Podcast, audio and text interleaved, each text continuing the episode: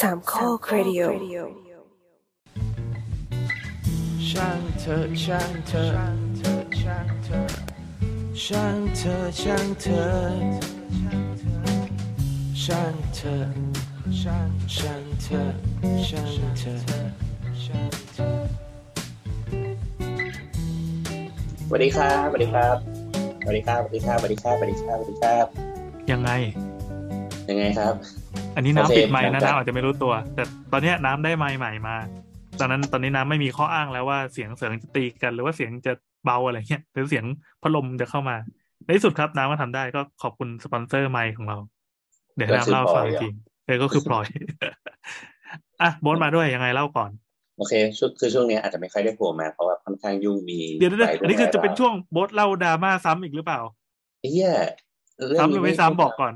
เรื่องนี้ไม่ซ้ำแต่ว่าเอาไม่ซ้ มันก็ยังเป็นโปรเจกต์ที่เราทำทำกันอยู่ำเออยังยังโปรเจกต์ที่อยู่ในมืออยู่อะไรเงี้ยเออโอเคเออมามาดราม่าสามนี่ครับเริ่มโอเคคือคือช่วงเนี้ยมันก็จะมีโอกาสเนาะเอ่อมันก็เสร็จเหมือนว่าเราเราทำแบบเสร็จตั้งนานแล้วมันก็เกิดการก่อสร้างงานชิ้นหนึ่งคือเราทำงานชิ้นหนึ่งให้ เอ่อให้ญาติเราแล้วกัน เอาที่เอาที่พูดได้ เข้าใจว่ามันน่าจะมีเรื่องส่วนตัวอยู่ เออไม่เป็นไรก็เราคือเข้าใจว่าคนฟังก็อยากฟังเรื่องส่วนตัวแหละแต่ว่าเอาที่เราได้อ่าโอเคเราก็ทำทำบ้านให้ญาติเราอยู่หนึ่งหลังอะไรอย่างนี้ อ่าโอเค ปัญหาก็คือความชิบหายมันจะเกิดขึ้นเมื่อคนสร้างไม่ได้วิจารณ์ แต่คนวิจารณ์คือคนที่ไม่ได้สร้างกับเราเอาเป็นแนวแบบป้าข้างบ้านนี้ป่ะอืม แต่ว่าถ้าข้างบ้านนั้นก็คือ ก็คือเพื่อนของญาติญาติเราญาติคนอื่น อะไรอย่างเงี้ย เออเนี่ยเริ่มเริ่มปวดหัวมากคือคืออย่างนี้เอออธิบายเบื้องต้น คือเวลาเราทำบ้านเนี่ย มันมันค่อนข้างจุกจิกเนาะเอาพูดตรงไปตรงมามัน เหมือนเวลาเราเขียนแบบในกระดาษเนี่ยกับการไปดูหน้างานจริง มันบางทีเราบอกว่า เออ อันนี้แบบกว้างสี่คูณสี่สูงสองจุดแปดโอเคแล้วครับ ผมว่ามันกว้างพอละสมมติเราพูดอย่างนี้สมมติเราพูดอย่างนี้เนาะอะเขาก็จะคิดว่ามันโอเค แต่เขาไปหน้างานจริงปั๊บอะ บางทีอะฝ้าก็ยังไม่ได้ใส่หรอก แต่กูเห็นละก่อผนังละเฮ้ยคือคือลักษณะของการก่อผนังแต่ยังไม่มีฝ้ายอะปัญหาของมันก็คือ ห้องมันจะชะลูดกว่าปกตินิดนึงซึ่งมันจะทำให้ห้องมันดูแคบกว่าที่มันควรจะเป็นอ๋ออ่าอ่าอ่าเดี๋ยวได้เราเราเราขยายให้ความอีกทีหนึ่งคือเวลาบ้านสร้างเนี่ย เราจะฉาบปูนก่อผนังก่อนอ่าคืออย่างนี้เวลาบ้านนะครับเขาก็จะทำโครงสร้างเนาะอ่าเออถ้าเป็นแบบฐานรากฐานรากคานคานพื้นพื้นอ่า เสาหลังคาอะไรอย่างงี้คานก็บวกเข้าไปอะอ่าพอเสร็จแล้วเขาก็จะทำเอ่อเขาเรียกว่าเขาก็จะมาเขาเรียกว่ามาก่ออิฐเขาก็จะตีแนวก่ออิฐใดๆปุ๊บก่ออิฐซอยปั๊บห้องอะเออซอยซอยห้องตามแบบปุ๊บก่ออิฐปั๊บทำทับหลังทำเว้นช่องหน้าตรงหน้าต่างอะไรอย่างเงี้ยเนาะปุ๊บทำเสร็จแล้วก็อ่าตีแนวเอ้ยเขาเรียกว่าทำฉาก ฉาบทำพื้น ปูกระเบื้องอะไรเงี้ยอะก็อะไรอะไรของมันไปทำฝ้าเดินไฟอะไรเงี้ยอะไรประมาณนี้ โอเค มันก็คราวนี้ปัญหาก็คือ ตอนนี้หน้า site มันดำเนินถึงกระบวนการการก่ออิฐซึ่งก่ออิฐเสร็จแล้วก่อเสร็จก่อเสร็จแล้ว เอ่อแน่นอนว่าเวลามันทำเนี่ย มันจะเกิดกรณีอย่างเงี้ย เช่น ลูกค้ารู้สึกว่า เออ มันแบบแคบเกินไป คือเขาคุยกันแล้ว เห็นการวาง layout เฟอร์นิเจอร์แล้วชอบแล้ว แต่พอไปถึงหน้างานจริง แม้กระทั่งเฟอร์นิเจอร์เราบอกว่าเอ้ยตรงเนี้ยมันกว้างพอที่คุณวางคิงไซส์แล้วคุณก็เดิน ก็เดินรอบเตียงได้แล้วอะไรเงี้ยเขาก็รู้สึกว่ามันไม่พออ่าลักษณะประมาณนี้ที่เกิดขึ้น โอเค ก็ปึ๊บอะวันดีคืนเดี๋ยวดีแป๊บนึงแป๊บนึงก่อนก่อนก่อนที่จะไปต่ออ่าอันนี้เป็นเรื่องปกติไหมที่พอเห็นแล้วมันจะรู้สึกว่าเฮ้ยมัน มันจินตนาการไม่ออกว่า เวลาเสร็จแล้วมันจะออกมาเป็นยังไงอย่างเงี้ย มันมันมีทั้งใช่และไม่ใช่ คือบางคนน่ะ ถ้าโชคดีคุณก็ดูดูจากสองมิติแล้วขึ้นเป็นสามมิติเลย หรือว่าแม้กระทั่งเราก็ต้องยอมรับโดยโดยตรงว่าการทำ 3D เนี่ย ที่สวยงามเนี่ย มันก็ต้องผ่านการหมายถึงว่าเราก็ต้องใส่เขาเรียกอะไรอะ composition บางอย่าง เพื่อให้รูปภาพนั้นมันสวยงามใช่ไหมเพราะว่าเราทำ presentation ไว้ขายอะถูกไหมเป็นภาพจริงบรรยากาศจำลอง เออภาพจำลองบรรยากาศจริงสิ เออ เอาไว้ภาพภาพจำลองบรรยากาศจำลอง ใช่จำลองแม่งทุกอย่างอะแต่ว่าแน่นอนเพราะเราต้องขายของถูกไหมเพื่อให้เขาซื้อสิ่งนี้อะไรเงี้ยอ่าภาพเพื่อการโฆษณาอะถูกถูกดังนั้นอะ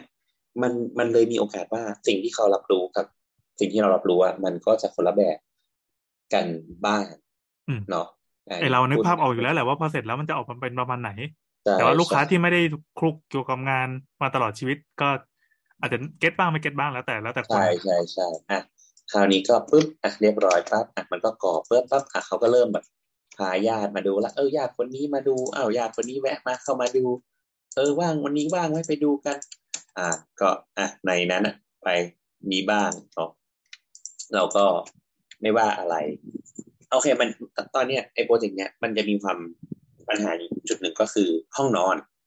ห้องนอนของบ้านหลังเนี้ย คือคือเราอะคุยกับ คือเขาเป็นผู้สามีภรรยาเนาะที่จะจะมาเกษียณอยู่ที่อยู่ที่นี่อะไรเงี้ยเอ่อก็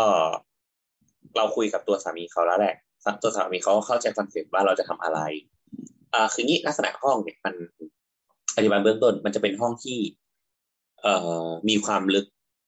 อะสมมติกว้างคูณยาวเนาะสมมติว่าเป็นผืนผ้าจินตนาการว่าเป็นผืนผ้าห้องมันจะยาวสักประมาณ ห้าเมตรห้าอืมห้าเมตรครึ่งอ่าห้าเมตรครึ่ง แต่มันจะกว้างแค่ประมาณสามจุดสี่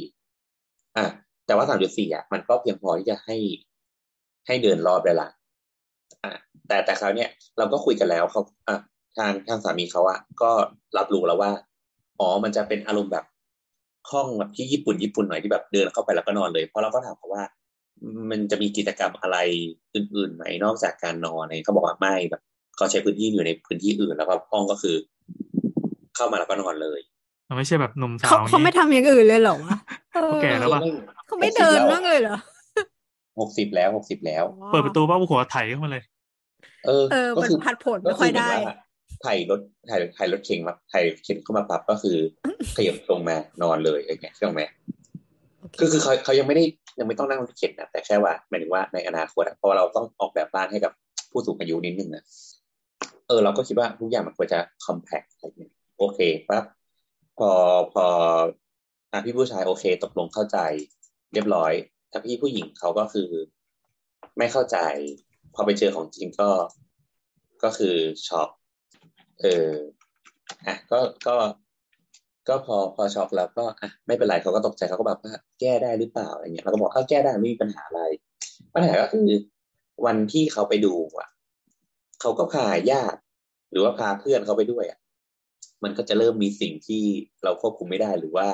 วันที่เราไม่ได้เข้าไซต์อะเราเราก็ไม่สามารถมาดีเฟนต์ที่อะไรได้ ก็จะเกิดสิ่งนั้นขึ้น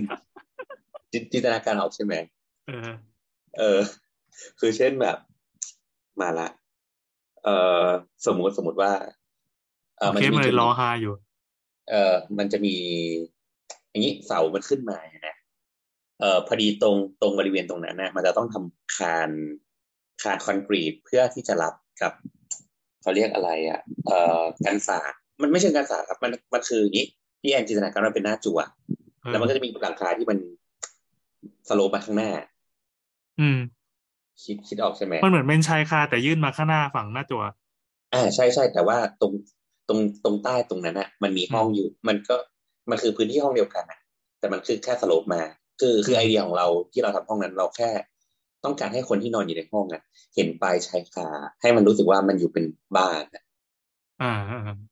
เออเออพอพอจะคิดออกใช่ไหมครับพอนึกออกอะแต่คราวนี้พอมันต้องมาฝากฝากแบบฝากโครงสร้างอยู่ตรงนั้นนะวิศวกรเขาก็ก็แนะนำให้ทำเป็นหลังทำให้เป็นคานคอนกรีตข้างบน เพื่อรัดหัวเสาแล้วก็จะได้ฝากฝากเหล็กฝากอะไรเนี่ยครับ ฝากจันทันข้างหน้าให้มันสโลปลงอะอันนี้มันดูมันดูไม่มีอะไรซับซ้อนเลยใช่ไหม อืม เป็นเรื่องทั่วไปมากๆอะมาถึงละปึ๊บเอ้ย คานเนี่ย มันมีได้ยังไง แบบมีเดี๋ยวมันก็รั่วสิ มันเป็นกันศาสใช่ไหมรู้รู้เป็นกันศาส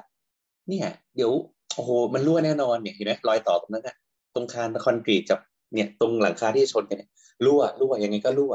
รั่วแน่นอน เขาก็ตกใจ เขาก็ตกใจมากแบบลูกค้าก็ตกใจว่ารั่วหรอ แบบต้องรั่วใช่ไหมอะไรเงี้ย แล้วก็เขาก็มาถามเราบอกว่า ไม่ไม่ไม่รั่วนะครับ มันมันเป็นแบบโครงสร้างทั่วไปมาก ๆ แบบ โอเค ไอ้เรื่องรอยต่อระหว่างวัสดุเนี่ย มันก็มีโอกาสรั่ว แต่หลังคากับตรงเนี้ย คุณก็ทำแฟชชิ่งเก็บอะไรให้มันเรียบร้อย มันก็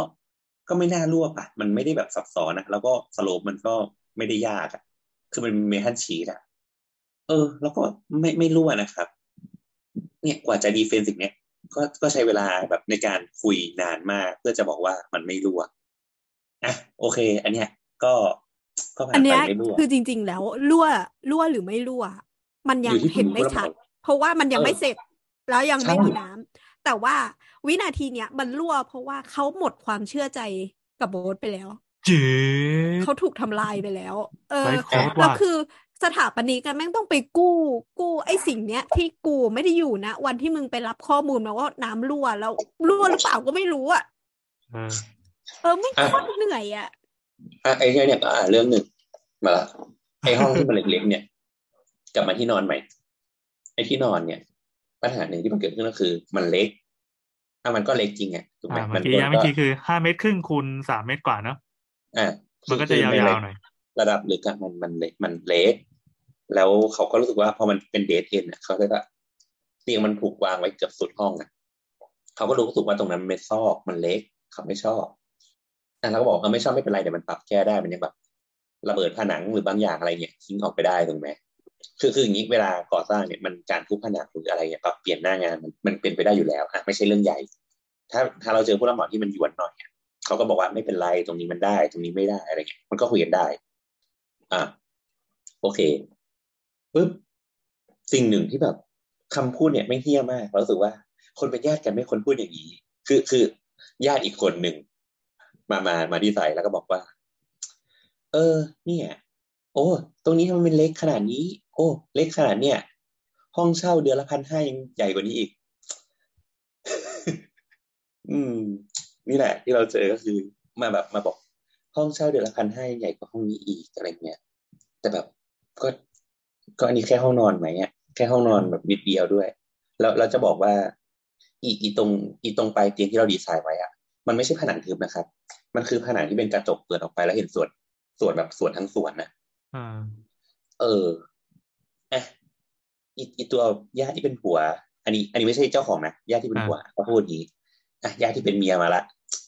โอ้นี่รวมพลังผัวเมียกันด้วยเหรอแต่มาคนละรอบเออว่ะมาคนละรอบมาคนละรมาอบคนละรอบกันด้วยเขาแบ่งทีมกันด้วยว่ามึงไม่แต่คนเป็นเมียเขาแบบว่าโอ้ยไม่น่าทำเลยเนี่ย ไปซื้อบ้านจัดสรรตรงนี้ดีกว่าโครงการเนี้ยสวยกว่าเนี่ยเอานี่จะล่มงาน แล้วเราก็คิดในใจ คือกูเป็นญาติมึงนะ คือคือมึงว่ามึงจะคุยอะไรก็ได้แต่แบบกูเป็นญาติมึงนะคุยคุยกันหน่อยไหมแต่เขาเขาคุยรับหลังนี่เขาไม่ได้คุยต่อหน้าเราอืมหมายความว่าเขาไม่เขาเขาเขาเมาส์เมาส์เหมือนที่เราเมาส์เขาอยู่ตอนเนี้ย ไม่ไม่ตัวตัวตัว ตัวผัวเขาอะอนาคุยรับหลัง อ่า คือมาวันอื่นอะไรเงี้ย แต่ตัวเมียวันนั้นอะมาด้วยกัน แล้วเขาก็มาพูดแบบพูดนี้เลยอะโอ้ยแบบเออบ้านจัดสรรดีกว่าอะไรเงี้ยโอ้ยขนาดนี้มันแคบมากเลยทุบเลย โอ้ยตู้เย็นเนี่ยตู้เย็นเอากี่คิว แบบคิวเยอะขนาดไหน โอ้ยต้องเป็นสองบานแล้วกว้างเมตรหนึ่งเลยเปิดสองโอ้ยสบาย แล้วก็คิดในใจ อะไรวะมึงเป็นร้านคืออาแบบหารแล้วต้องใช้สองบานเชียวกูก็คิดในใจ บ้านมึงเหรอเอออะแต่ว่าแต่ว่าคือเราอะจริง ๆ เราก็มีความอดทนอดกลั้น เพราะว่าไม่งั้นนะเราก็จะสวนไปบอกว่า เออ ก็บ้านบ้านคุณน่ะ ที่ทำอะที่แบบ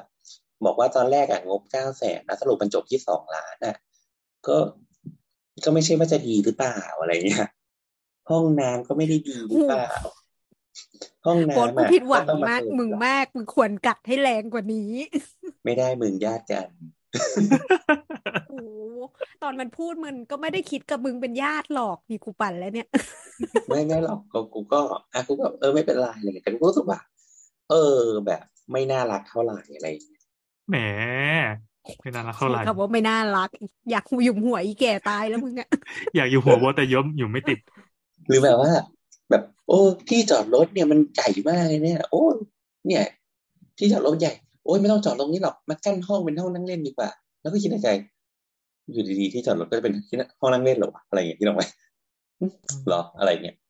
เอออะไรเงี้ยเต็มไปหมดเลยแบบคือคือโดยรวมคือที่เขาด่าด่า boomer กันอันนี้ก็จะเป็นตัวแทน boomer ที่ดีที่สมควรโดนด่า เขายังไม่มี mindset เรื่องคำว่าเสือกอะไรคนอื่นด้วย คือคือเราคืออย่างนี้คือต้องบอกนะว่า โดยส่วนตัวสำหรับเราเรา comment ได้ คือเรารู้สึกว่ามันมันมันมีพื้นที่เต็มไปหมดสำหรับการผิดพลาดอะมัน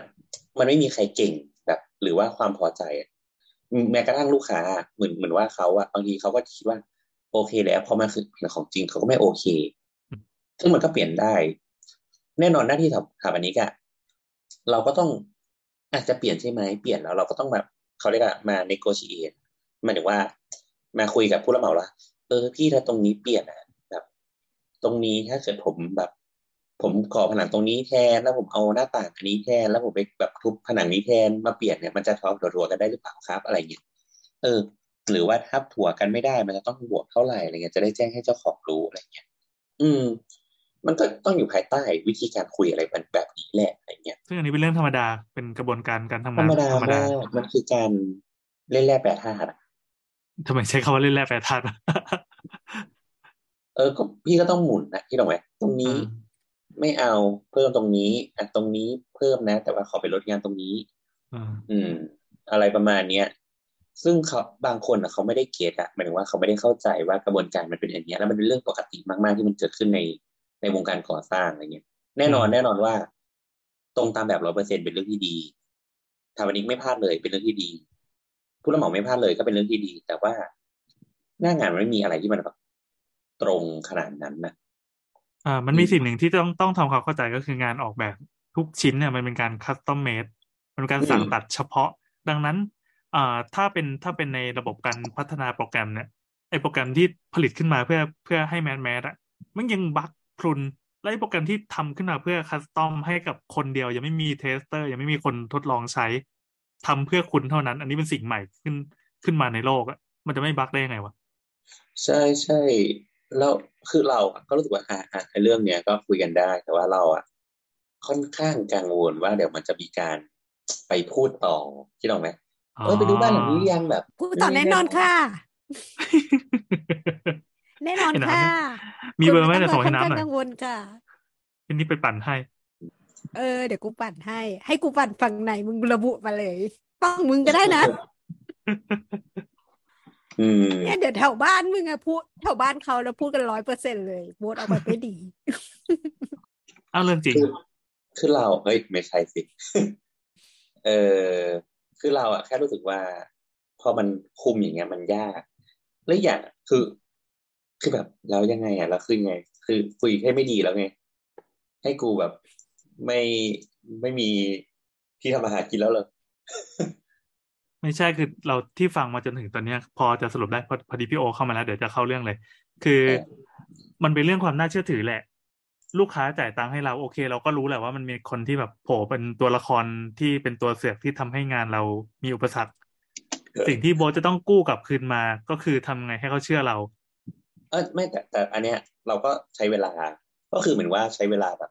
คุยโทรศัพท์นานมาก คือแบบเสียเวลาชิบหายคุยกูก็วุ่นชิบหายละอ่าลำพังชีวิตแต่กูว่าก็ไม่ได้โอเคว่าง เออ แต่ว่าต้องมาแบบ มาโคฟกับสิ่งเนี้ยมันอ่าบอกว่าแบบอ๋ออันนี้ไม่ใช่อ๋ออันนี้ไม่เป็นไรครับ อันนี้เดี๋ยวเดี๋ยวบดเดี๋ยวบดแก้ให้อะไรเงี้ยอ่าบดลองสเก็ตออปชันประมาณนี้นะอะไรเงี้ยโอเคหรือเปล่าออปชันประมาณนี้แก้แก้ได้อยู่นะ อะไรเงี้ยชอบหรือเปล่าอะไรเงี้ยโอเค สุดท้ายมันก็แก้กลับมาได้ ห้องมันก็ ถูกปรับให้มันกว้างขึ้นได้อะไรเงี้ยไม่มีปัญหาอะไรเงี้ยอืม คือคือเรารู้สึกว่ามันไม่ไม่ได้เป็นเรื่องใหญ่เลยอะแต่แต่ถ้าคนมันแต่พูดมาไม่ครึ่งรู้ชั่วโมงรู้สึกว่าอืมไม่เล่าให้ฟังแต่คือสำหรับเล็เรากน้อยมันแต่คุยคุยคุยแก้นานมาก เออ มันก็เหนื่อยมันก็ใช้พลังชีวิตนิดนึงอะไรเงี้ยแต่ก็อันนี้พูดตรงๆก็หงุดหงิดหงุดหงิดประมาณหนึ่งเลยอะไรเงี้ยเพราะว่าเรารู้สึกว่าเราไม่ควรมาเสียพลังกับสิ่งพวกเนี้ย คือชีวิตกูเหนื่อยพอแล้วชีวิตนี้อะไรอืมยังต้องมาเจอสิ่งนี้ด้วยแค่เรื่องผู้หญิงก็แย่แล้วเนอะก็ถูกเออ sus- sus- อะไรวะเนี่ยใช่ไม่มีหมดไม่ถ้าเป็นเรื่องผู้หญิงอะจะไม่ค่อยเสียอารมณ์ไงเพราะหาโอกาสคุยอยู่แล้ว ใช่ใช่ก็ต้องค่อยๆปรับความเข้าใจเข้าใจไหมครับไอ้สัสเออนั่นแหละนั่นแหละ อันนี้ก็คือสิ่งที่ช่วงนี้ก็ค่อนข้างเหนื่อยแล้วก็ เนี่ยก็แล้วก็อ่ามีมีเรื่องเนี่ยบุพการีใด ๆ อะไรเงี้ยที่ค่อนข้างวุ่น นั่นแหละครับ เออ แต่แต่พูดจริงๆนะญาติเป็นเป็นที่อะไรที่คุมไม่ได้เลยอะไม่หรือว่าแบบคือกูก็เจอญาติไอ้ไอ้ญาติอย่างไอ้นี้ญาติอะเว้ยญาติไม่เท่าไหร่ญาติไม่เท่าไหร่ คนอื่นๆอะคือมันไม่ใช่แค่ญาตินะมันก็จะมีคนอื่นๆอะเพื่อนของเขาอะไรอย่างเงี้ยใช่ไหมตัวละครเออตัวละครสมทบนอยู่คนอยู่ไม่ค่อยได้คอมเมนต์อะไรหรอกคนอยู่ว่าเออเออได้แล้วแต่ทำอีกเลยอะไรอย่างเงี้ยแต่คนไม่อยู่นี่ดิทุกคนคอมเมนต์เหมือนบ้านตัวเอง โอ้โอ้ฝากอะไรเงี้ยอะมานี่ครับ ครับ ก็เป็นช่วงบทมันประจนนะครับ อืมต้องถามพี่โอดีกว่าพี่โอแบบ เคยเจอตัวละครลับๆมาแบบ มาป่วนป่วนใจไหมอ้าวมันเรื่องปกติอยู่แล้วอะสิ่งที่โบสเจออะเออออย่างที่แอนว่าว่าสุดท้ายคือถ้าสมมติว่าเขาเชื่อโบสอะที่เขาพูดทั้งหมดก็จะไม่เกิดนึกออกไหมแต่แต่ซึ่งว่าประเด็นคือเวลา บางทีอะถ้าเราอยู่หน้างานเราเราสามารถแบบเอ้ยไม่ใช่ครับ ตรงนี้แก้อย่างนี้ครับ คือโบสก็ทำได้แค่เสนอสิ่งที่โบสคิดว่าโบสรับได้แค่ไหนอะส่วนที่เหลือถ้าโบสคิดว่าแบบมันไม่สมเหตุสมผลแล้วอะโบสก็ช่างแม่งได้นะแต่ทุกอย่างก็คือเขาจะจำไว้อยู่แล้วว่าสิ่งที่โบสเคยพูดน่ะมันถูกหรือมันไม่ถูกแล้วพอเขาแก้ตามเพื่อนเขาเสร็จแล้วแล้วมันเกิดหน้างานแล้วเป็นอย่างนั้นแล้วเขาใช้งานไม่สะดวก มันก็จบไม่ออกเปล่าเออถ้าจะเกลียดเราก็เกลียดไม่แต่เลยถือว่าเราอะคิดว่าเบสคอมเมนต์แล้วเนี่ย เหมือนหมออะหมอบอกว่าเฮ้ยคุณต้องไปรักษาแบบนี้นะถ้าแบบไม่ยากเขาบอกไม่เอาเราจะไปหาหมอผีมาอย่างเงี้ยหมอธรรมดากระจอกเนี่ยแล้วสุดท้ายเขาตายเฮ้ยเราให้เก็บเบสแอดไว้แล้วเว้ยแต่นี่คือบ้านของคุณคืก็อใช่ไม่คุณเชื่อคนใครก็เชื่อไปเนี่ยอืมอะน้ำรู้น้ำสึกว่ามันถ้าเกิดสมมติว่าโอนเนอร์มันเป็นคนตุดหมึกอะ คือสมมติว่าวันหนึ่งณวันที่คุยกันในช่วงโปรเซสการออกแบบเนาะแล้วเขาบอกว่า โอเคเขาได้ห้องนอนขนาดสามจุดห้าเอ้ยห้าจุดห้าจุดห้าคูณสามเมตรแล้วเขาโอเคแล้ววันหนึ่งไปฟังมา แล้ว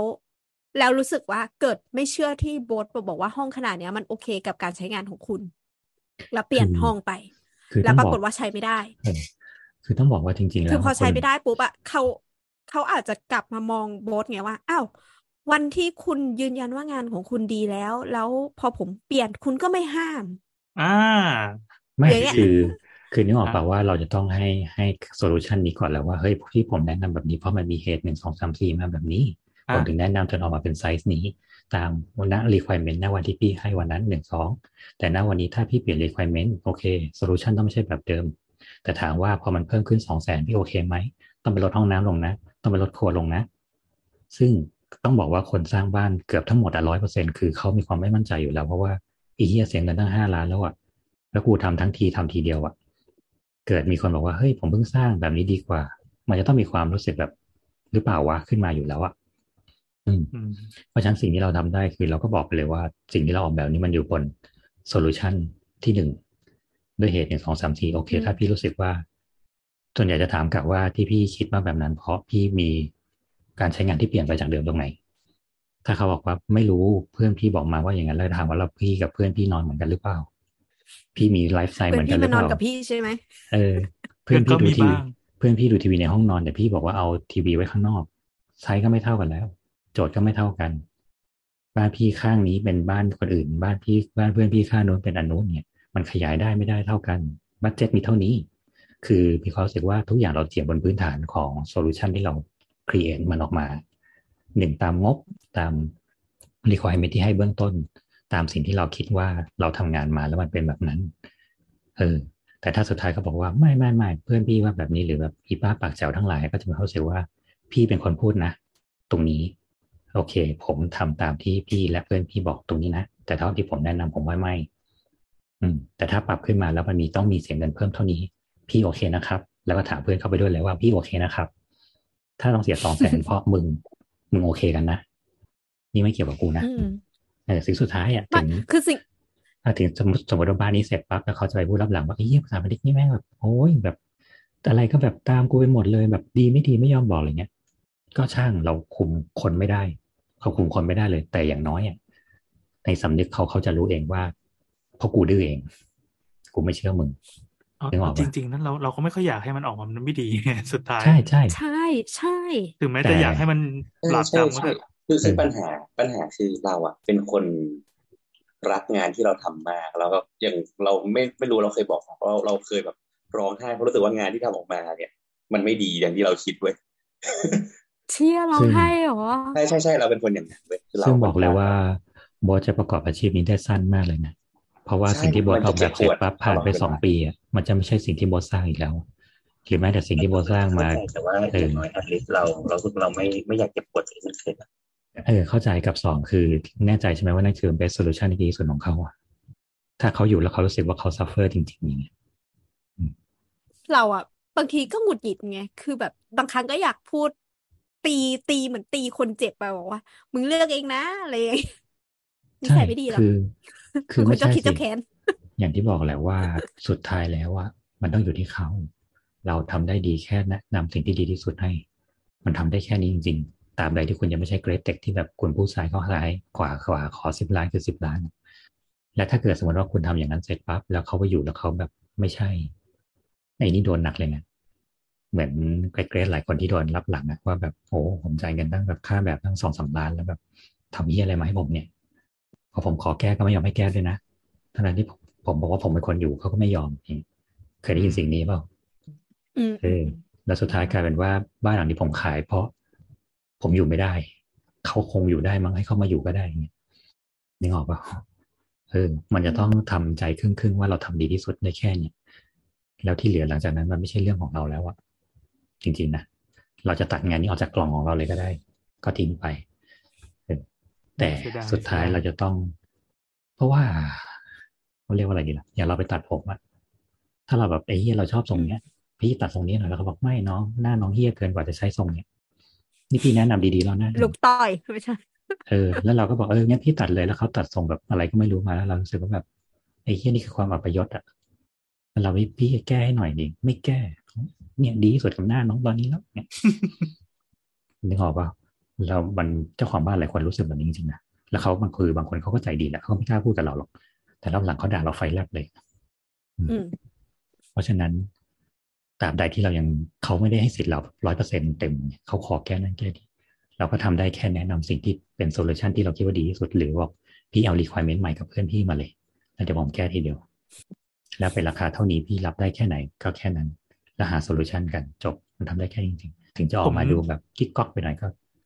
ผมนึกถึงคอมเมนต์ของชาวเน็ตท่านหนึ่งเมื่อสักประมาณไม่ถึงสัปดาห์ที่ผ่านมาที่เขาบอกว่า หมอควรมีหน้าที่รักษาอย่างเดียว ไม่อืมควรเป็นที่ปรึกษาหรือว่าแบบเหมือนสไลด์หน้ามาเสนอความเห็นให้กับใช่คนไข้กูจะกินยาหรือไม่กินเป็นเรื่องของกูอืมใช่ แล้วคนแบบนี้ก็จะแบบว่าพี่คะทำไมไปหาหมอแล้วหมอบอกให้นอนเฉยๆรอหนึ่งชั่วโมงจะแม่กูตายทำไมไม่ทำอะไรเลย มาถามหน่อยก็ยังดี ไม่มีความเป็นจรรยาบรรณแพทย์เลยละไงคะคนเดียวกัน ใช่ไหมอืมตามใดที่มันยังไม่ใช่เรื่องของเรา เราจะไม่รู้สึกว่ามันเป็นแบบเข้าใจขนาดนั้นนะเออเราก็จะรู้สึกว่าเฮ้ยกูแนะนำสิ่งที่ดีที่สุดแล้วฟังกูสิเนี่ยอืมแต่คือร้อยทั้งร้อยอะมันก็มีทั้งคนที่แบบเหมือนพอฟังเสร็จแล้วฟังเหตุและผลของเราแล้วเขาเข้าใจแล้วก็เออหรือเพื่อนมันก็จะมีความถอยออกไปว่าถ้ากูต้องรับผิดชอบกูไม่เอาอืมกับประเภทที่แบบยังไงพี่ก็เอาเนี่ยอืมฉันก็มีงานประเภทที่หลังๆใส่พอร์ตน้ำเลยแล้วไม่มีใส่พอร์ตอืมหลังๆน้ำเลยมีนิสัยแบบเหมือนคนบ้า แบบเอะอะอะไรแม่งให้เขียนลายลักษณ์อักษร ก็คือแบจะบดีนะ ไม่ทำอันนี้ใช่ไหมเออก็ดีก็ดีคือเพราะว่า เพราะว่าเราเรารู้สึกว่ามันมันต้องมีหลักฐานให้กับการการดีเฟนต์งานเราอะถึงแม้ถึงแม้ว่าเขาจะไปพูดรับหลังก็ตามว่าอ๋อมึงปล่อยแบบนี้ออกมายังไง มึงทำไม่สวยมึงตามใจกูไงอะไรอย่างเงี้ย คือแบบสุดท้ายแบบกูมีอะไรดีเฟนต์กูนะถึงแม้มันจะเป็นวันหนึ่งที่ อาจจะฟ้องศาลอะไรอย่างเงี้ยแล้วเราค่อยเอาเอกสารตัวนี้ออกมาอะไรดีเงี้ยดีทำไว้ก็ดี ซึ่งมันยังมีสองแบบเนี่ยว่าแบบเราจะซีเรียสกับสิ่งนั้นมากน้อยแค่ไหน ซึ่งที่เตือนเมื่อกี้คือมันจริง ๆ นะ เพราะว่ามันจะมีอีกเยอะอะที่แบบ เราโดนแทงข้างหลังบ่อยๆ โดยที่สุดท้ายคุณจะคุมงานของคุณไม่ได้เลยแม้แต่นิดเดียว ถ้าคุณยังแบบยึดกับสิ่งนั้น แล้วเขาก็คือจะเบลมทุกอย่างเข้าหาคุณเลยว่าเพราะคุณถึงตายนะ ถึงตายนะ เพราะว่าคือสุดท้ายคือแบบอ๋อบริษัทนี้เหรอนี่ไง ให้เขาออกแบบสิเขาไม่แก้แบบแล้วหรอกอืม อะไรอย่างเงี้ยแล้วเขาก็จะบอกอ้าวเหรอเอองั้นเดี๋ยวไปทำแบบกับผู้รับเหมาที่แบบมาเลยครับพี่เดี๋ยวผมแบบจะเอาชั้นสองไว้ทันแทนชั้นหนึ่งชั้นหนึ่งจะแทนชั้นสองพี่เลยก็ได้ครับนี่แล้วเขาจะไปสรรเสริญคนแบบนี้นี่รู้ไหมอืมนั่นนะครับ เคยโอเคเคยเป็นเคยเป็นอย่างโบ๊ทนี่แหละ เคยแบบ suffer กับสิ่งเหล่านี้แล้วก็มีความรู้สึกว่าแบบ ยี่สิบปีที่ผ่านมา มันก็ไม่มีอะไรที่เปลี่ยนแปลง คนมันเป็นแบบนี้จริงโอ้โหพี่ทำมายี่สิบปีแล้วๆถ้ารวมเรียนด้วยก็ยี่สิบห้าอ๋อเออ ซึ่งบอกเลยว่า คนเราพอพอต้องจ่ายเงินเยอะๆเขาจะสติแตกเว้ยความมั่นใจดั้งเดิมเขาจะหายไปเหมือนเราซื้อกางเกงมาใหม่แล้วมีคนทักว่าแบบใหญ่ไปเป้า เล็กไปเป้า สีเพี้ยนเป้าเนี่ยไอ้เฮียตัวที่ซื้อมาห้าพันอะไรแต่บ้านห้าล้าน ครับครับพี่โอเคทำความเข้าใจอีบนมาทีไรบ่นยาวครึ่งชั่วโมงทีอะสวัสดีครับ นี่คือรายการเสาร์เสาร์นะครับ เราอัดกันวันที่ 27 ตุลาคม 2565 แล้วก็ออกอากาศวันที่ 29 เออเจอกันทุกวันเสาร์คราวนี้เป็นช่างเถอะนะครับ ก็เป็นการพูดคุยกับทางบ้านแต่เมื่อกี้ก็มีพูดคุยกับสถาปนิกที่ตอนนี้หายไปแล้ว ก็ล่อไปครึ่งชั่วโมงแล้วอืมเราก็เลย น่าจะเหลือพื้นที่ให้กับคำถามสักคำถามเดียวก็พอเพราะวันนี้ วันนี้เราอัดกันดึกมากเลยจะเที่ยงคืนอยู่แล้วครับน้ำน้ำมีคำถามมาใช่ไหมวันนี้ เรามีคำถามด้วยเลยมีมีมีมีมีอ๋อคำถามว่าวันอาทิตย์นี้จะหยุดไหมครับ ไม่หยุดนะครัใช่บใช่ชัดแล้วอะเออจบเรามีมีเราดันมีครับตอนแรกอะเฮ้ยแต่ละคนก็ดูไม่ว่างกันเหลือเกินนัดกันดึกดื่นนะตอนแรกก็คิดว่าจะเทแล้วแต่ว่านึกได้ว่าเราปล่อยทีเซอร์ไปแล้วทั้งที่ยังไม่ได้อัด กล้ามาจากไหนก็ไม่รู้ทีเซอร์ที่ให้เติมคำว่าอีพีนี้จะเป็นเรื่องอะไร เนี่ยจริงๆนะถ้าเราทำตามเฮ้ยนั้นแต่ว่ามันมีกับางคนซอร์ไพรส์เนี่ยเข้าใจซอร์ไพรส์ว่าเนี่ยทีเซอร์ของพี่อะอ่าคือข้ามเทิงทำไมนะ มันมันมีคนที่เข้าใจว่าทีเซอร์ของพี่อะคือ คือแบบการลีลาก่อนที่จะข้ามอะเออว่ะเนี่ยจริงๆ เราควรทำให้เขาเข้าใจแบบคุณเข้าใจถูกต้องแล้ว ข้ามเถอะ ข้ามเถอะ เว้นช่องให้เติม มีอะไรว่าวว่าวเลอะอะไรเออเฮี้ยมากอะดูแบบ มีที่แบบคนตั้งใจต่อแบบคนที่แบบไอ้เฮี้ยสิบแปดบวกงามเลยอย่างเงี้ยบ้าบอง่ามเลอะโคตรเร็วอะโออะเคโอเคมาคำถามสามคนเดี๋ยวแนะนำแนะคำถามนำตัวก่อนแนะนำตัวอย่าเพิ่งคำถาม เพียวครับแอนจ้ะน้ำค่ะ ครับแล้วก็เมื่อกี้ที่น่าจะจากเราไปแล้วเพราะเห็นโบสมันบอกว่ามีสอนตอนเจ็ดโมงเนาะหืมเห็นบนว่าติดสายเดี๋ยวคงโบเข้ามาใหม่อ๋อโอเคโอเค เดี๋ยวค่อยแจะเข้ามาแจม มันคงงงนะเมื่อกี้กูบ่นเรื่องของกูอยู่ดีๆ แล้วพอเข้ามาเขาคุยสาระกันแล้วอืมอืมโอเคอะเข้าว่าเข้าเลยมาจะได้ครับไม่ดึกมาคำถามมา โอเคคำถามนะคะ พอดีว่าอืมมันมีคน quote อ่า tweet tweet หนึ่งมาแล้วก็ติดติดแท็กช่างเถอะแล้วก็ถามว่าอยากให้คุณโบ๊ทกับพี่โอตีราคาเอาแบบไม่คุยกันก่อน ก็คือใน quote นะคะ ก็คือแคปมาจากเฟซอีกแล้ว อีกอย่างนะเนี่ยเนี่ยความความความอีป้าไปคุยกับป้าข้างบ้านเนี่ยเห็นไหมอืมเอามาด่าโดยที่สถาปนิกดีเฟนต์ไม่ได้ อ๋อเออใช่เออเป็นการโจมตีฝ่ายเดียว ค่ะ ก็เอามาจากอ่าเฟซเฟซหนึ่งที่เขาใส่รายละเอียดเกี่ยวกับการรีเวทห้องนั่งเล่น ด้วยงบประมาณหนึ่งหมื่นห้าพันบาท อันนี้ประโยคแรกที่เขาเขียนนะ ก็อืมมีค่ารื้อฝ้าเดิม แล้วก็ขนของไปทิ้งหนึ่งพันบาท ค่าอุปกรณ์ฝ้าสองพันห้าร้อยบาท ค่าช่างฝ้าบ้านๆไม่ใช่ผู้รับเหมาหรือบริษัทอยู่ที่สามพันห้าร้อยบาท ค่าไฟ LED ไฟดวงกลางอ๋อไฟดาวไร้หกดวงสี่มัพันนเห็นห้าละอืมค่าแรงช่างไฟพันห้าค่าแรงทาสีฝ้าหนึ่งพันอ่าค่าสีรองพื้นและสีจริงเนี่ยอยู่ที่ห้าร้อยอืมส่วนการออกแบบและคุมช่างเองคุมควบคุมช่างเนี่ยเขาทำเองอืมเบ็ดเสร็จฝ้านี้ใช้จ่ายประมาณหนึ่งหมื่นสี่พันห้าร้อยบาทครับ อะทำไม โอเคคำอ่าถามแล้วก็คือมีรูปมาให้หนึ่งรูป อืมซึ่งซึ่งแอปที่เขาไปแคปรูปมาเนี่ย เขาก็พูดว่า เฉพาะค่ากระเบื้องนี่ก็เกินหมื่นห้าแล้วจ้าเลิกเพอเจอร์เนี่ยคนเพอเจอะอแล้วคือก็คนมีแคไลปลิเพราะว่าสิ่งนี้เขารีบอกพลาว่ายอีกอันหนึ่งก็คือเออค่าฝ้าค่ะ อ่า ที่เขาเขียนมาคือค่าฝ้าค่ะเนี่ยใช่ใช่ใช่ ก็คือรีพลายของเขาอีกอันหนึ่งก็บอกว่า โพสต์ต้นที่ตัดแอดมามันคือไม่เกี่ยวกับโพสต์ไม่ชอบที่ขายฝันอยากรีโนเวทถูกๆเอ่ออย่างอย่างที่พี่โอบอกอะจริง ๆก็คือเขาพูดเขาพูดที่รายละเอียดที่เขาใส่เนี่ย มันจะพอค่าฝ้า ซึ่งหนึ่งหมื่นห้าพันน้ำมองว่าโอเคอะเดี๋ยวก่อนอคืธิอไม่บายได้ถูกตัวไม่ได้ตัวแพงอธิบายสภาพนิดนึงก่อนว่า ของเดิมอะอืมอ่าถ้าใครนึกถึงพวก แฟลตตำรวจ หรือว่าเป็นคอนโดเก่าๆที่นึกภาพนะครับ พื้นเป็นพื้นปาเก้ที่มันเริ่มมีบางอันกระเด้งกระโดดขึ้นมาละ พื้นสีน้ำตาล แล้วก็ผนังก็คือตามสภาพตามอายุของมันอายุประมาณสามสิบได้ไหมสามสิบปียี่ประมาณสิบสามนั้นสิแหบละปีประมาณอืมแล้วก็ฝ้าอืมเพดานประมาณนั้นเป็นแบบ แบบนี้เขาเรียกว่าอะไรนะพี่ทีทีบาบาร์ร์ทีบาร์ทีบาร์ที่มันเป็นทีตาบาร์รางตารางไว้เล่นหมากรุกได้ อืมแล้วก็ที่มีผีโผล่ขึ้นมาในช่องที่มันเอามือดันเข้าไปได้อะไรเงี้ยเหมือนเป็นลังตุ๊กแก เออ นั่นแหละนั่นแหละ ครับ ก็เป็นห้องสภาพประมาณนี้ค่อนข้างกว้างเหมือนกันนะ หรือว่าเขาใช้เลนส์วายถ่ายเนี่ยถ้าตีว่าสมมไม่ตินะว่าเป็นห้องแบบเก่า ตีโง่ๆอาจจะสักประมาณสักแบบสามเมตรครึ่งถึงสี่เมตรอะครับ แล้วก็คูณความยาวนี่น่าจะตกอยู่สักสิบเมตรได้ละอ๋อน่าจะตกประมาณสักสี่สิบถึงห้าสิบตารางเมตร ก็ถือว่าใหญ่อยู่เหมือนกันนะแล้วก็ลึใหกญ่ใหญ่ใหญ่อืมอืมอะเพแล้วดานก็สูงฝ้าใหม่ที่เขาทำเขาก็ตีว่าทำเป็นฝ้าเรียบแล้วก็ยกหลุมตรงกลางแล้วก็ซ่อนฟอนไฟ LED โดยรอบนะครับ แล้วก็มีดาวไลท์โดยรอบ มีไฟตรงกลางหนึ่งดวง ถ้าสมมติว่าลองตีโง่ๆอย่างที่แบบเมื่อกี้ลองกะไว้สักห้าสิบตารางเมตร ค่าฝ้าหมื่นห้าตกตารางเมตรละเท่าไหร่ครับนักเรียนอย่าหลบตาดิสามร้อยอ่าถูกหรือแพง ส่วนตัวมองว่าถูก ถูกมากปกติค่าฝ้าอยู่ที่ประมาณสี่ร้อยห้าสิบครับ นี่ยังไม่รวมค่าไฟเลยนะเท่าไหร่นะเท่าไหร่นะสี่ร้อยห้าสิบครับ450ค่ยิปได้อะไรซัมมั่งยิบซ้ำขึ้นโครงทาโป๊ทาสี นี่ยังไม่ใส่ไฟเลยนะ อ๋อเป็นแค่นี่แค่ฝ้าเรียบๆใช่ไหมใช่เป็นฝ้าเรียบอะนี่แบบแถมค่ายกหลุมให้เราด้วยนะ ปกติค่ายกหลุมจะคิดเป็นเมตรวิ่งอย่างนั้นเนี่ยอืมอ๋อเออซึ่งนี่ถ้าตกชานเฉลี่ยแล้วตกประมาณสักสามร้อยก็ถือว่าแบบ เฮ้ย คุณทำได้ ถูกต้องนะครับ ถือว่าเก่งแล้ว ซึ่งถามว่าจริงๆถ้าทำแบบคืนั้นออัไม่นถึงเนี้ยหรอกอืม เพราะว่าเขาเหมือนมีช่างจ้างช่างเองแล้วก็มายิงเองอย่างเงี้ย ซึ่งส่วนใหญ่ถ้ามันเป็นกรณีเนี้ยก็คือช่างจะมักจะคิดเป็นวัน สมมติว่าซื้อของอืมเองช่างใช่บอกว่าใช่โอเค ผมดูอย่างเงี้ยสามวันผมคิดค่าแรงวันละห้าร้อยก็จะวันละพันห้าเงี้ยก็อยู่ที่ว่าช่างขยันไม่ขยัน ช่างบางคนพอคิดเป็นวันเสร็จปั๊บกูทำแม่งสิบวันเลยกูจะได้พันหมื่นพันห้าหมื่นห้าอะไรอย่างเงี้ยอืม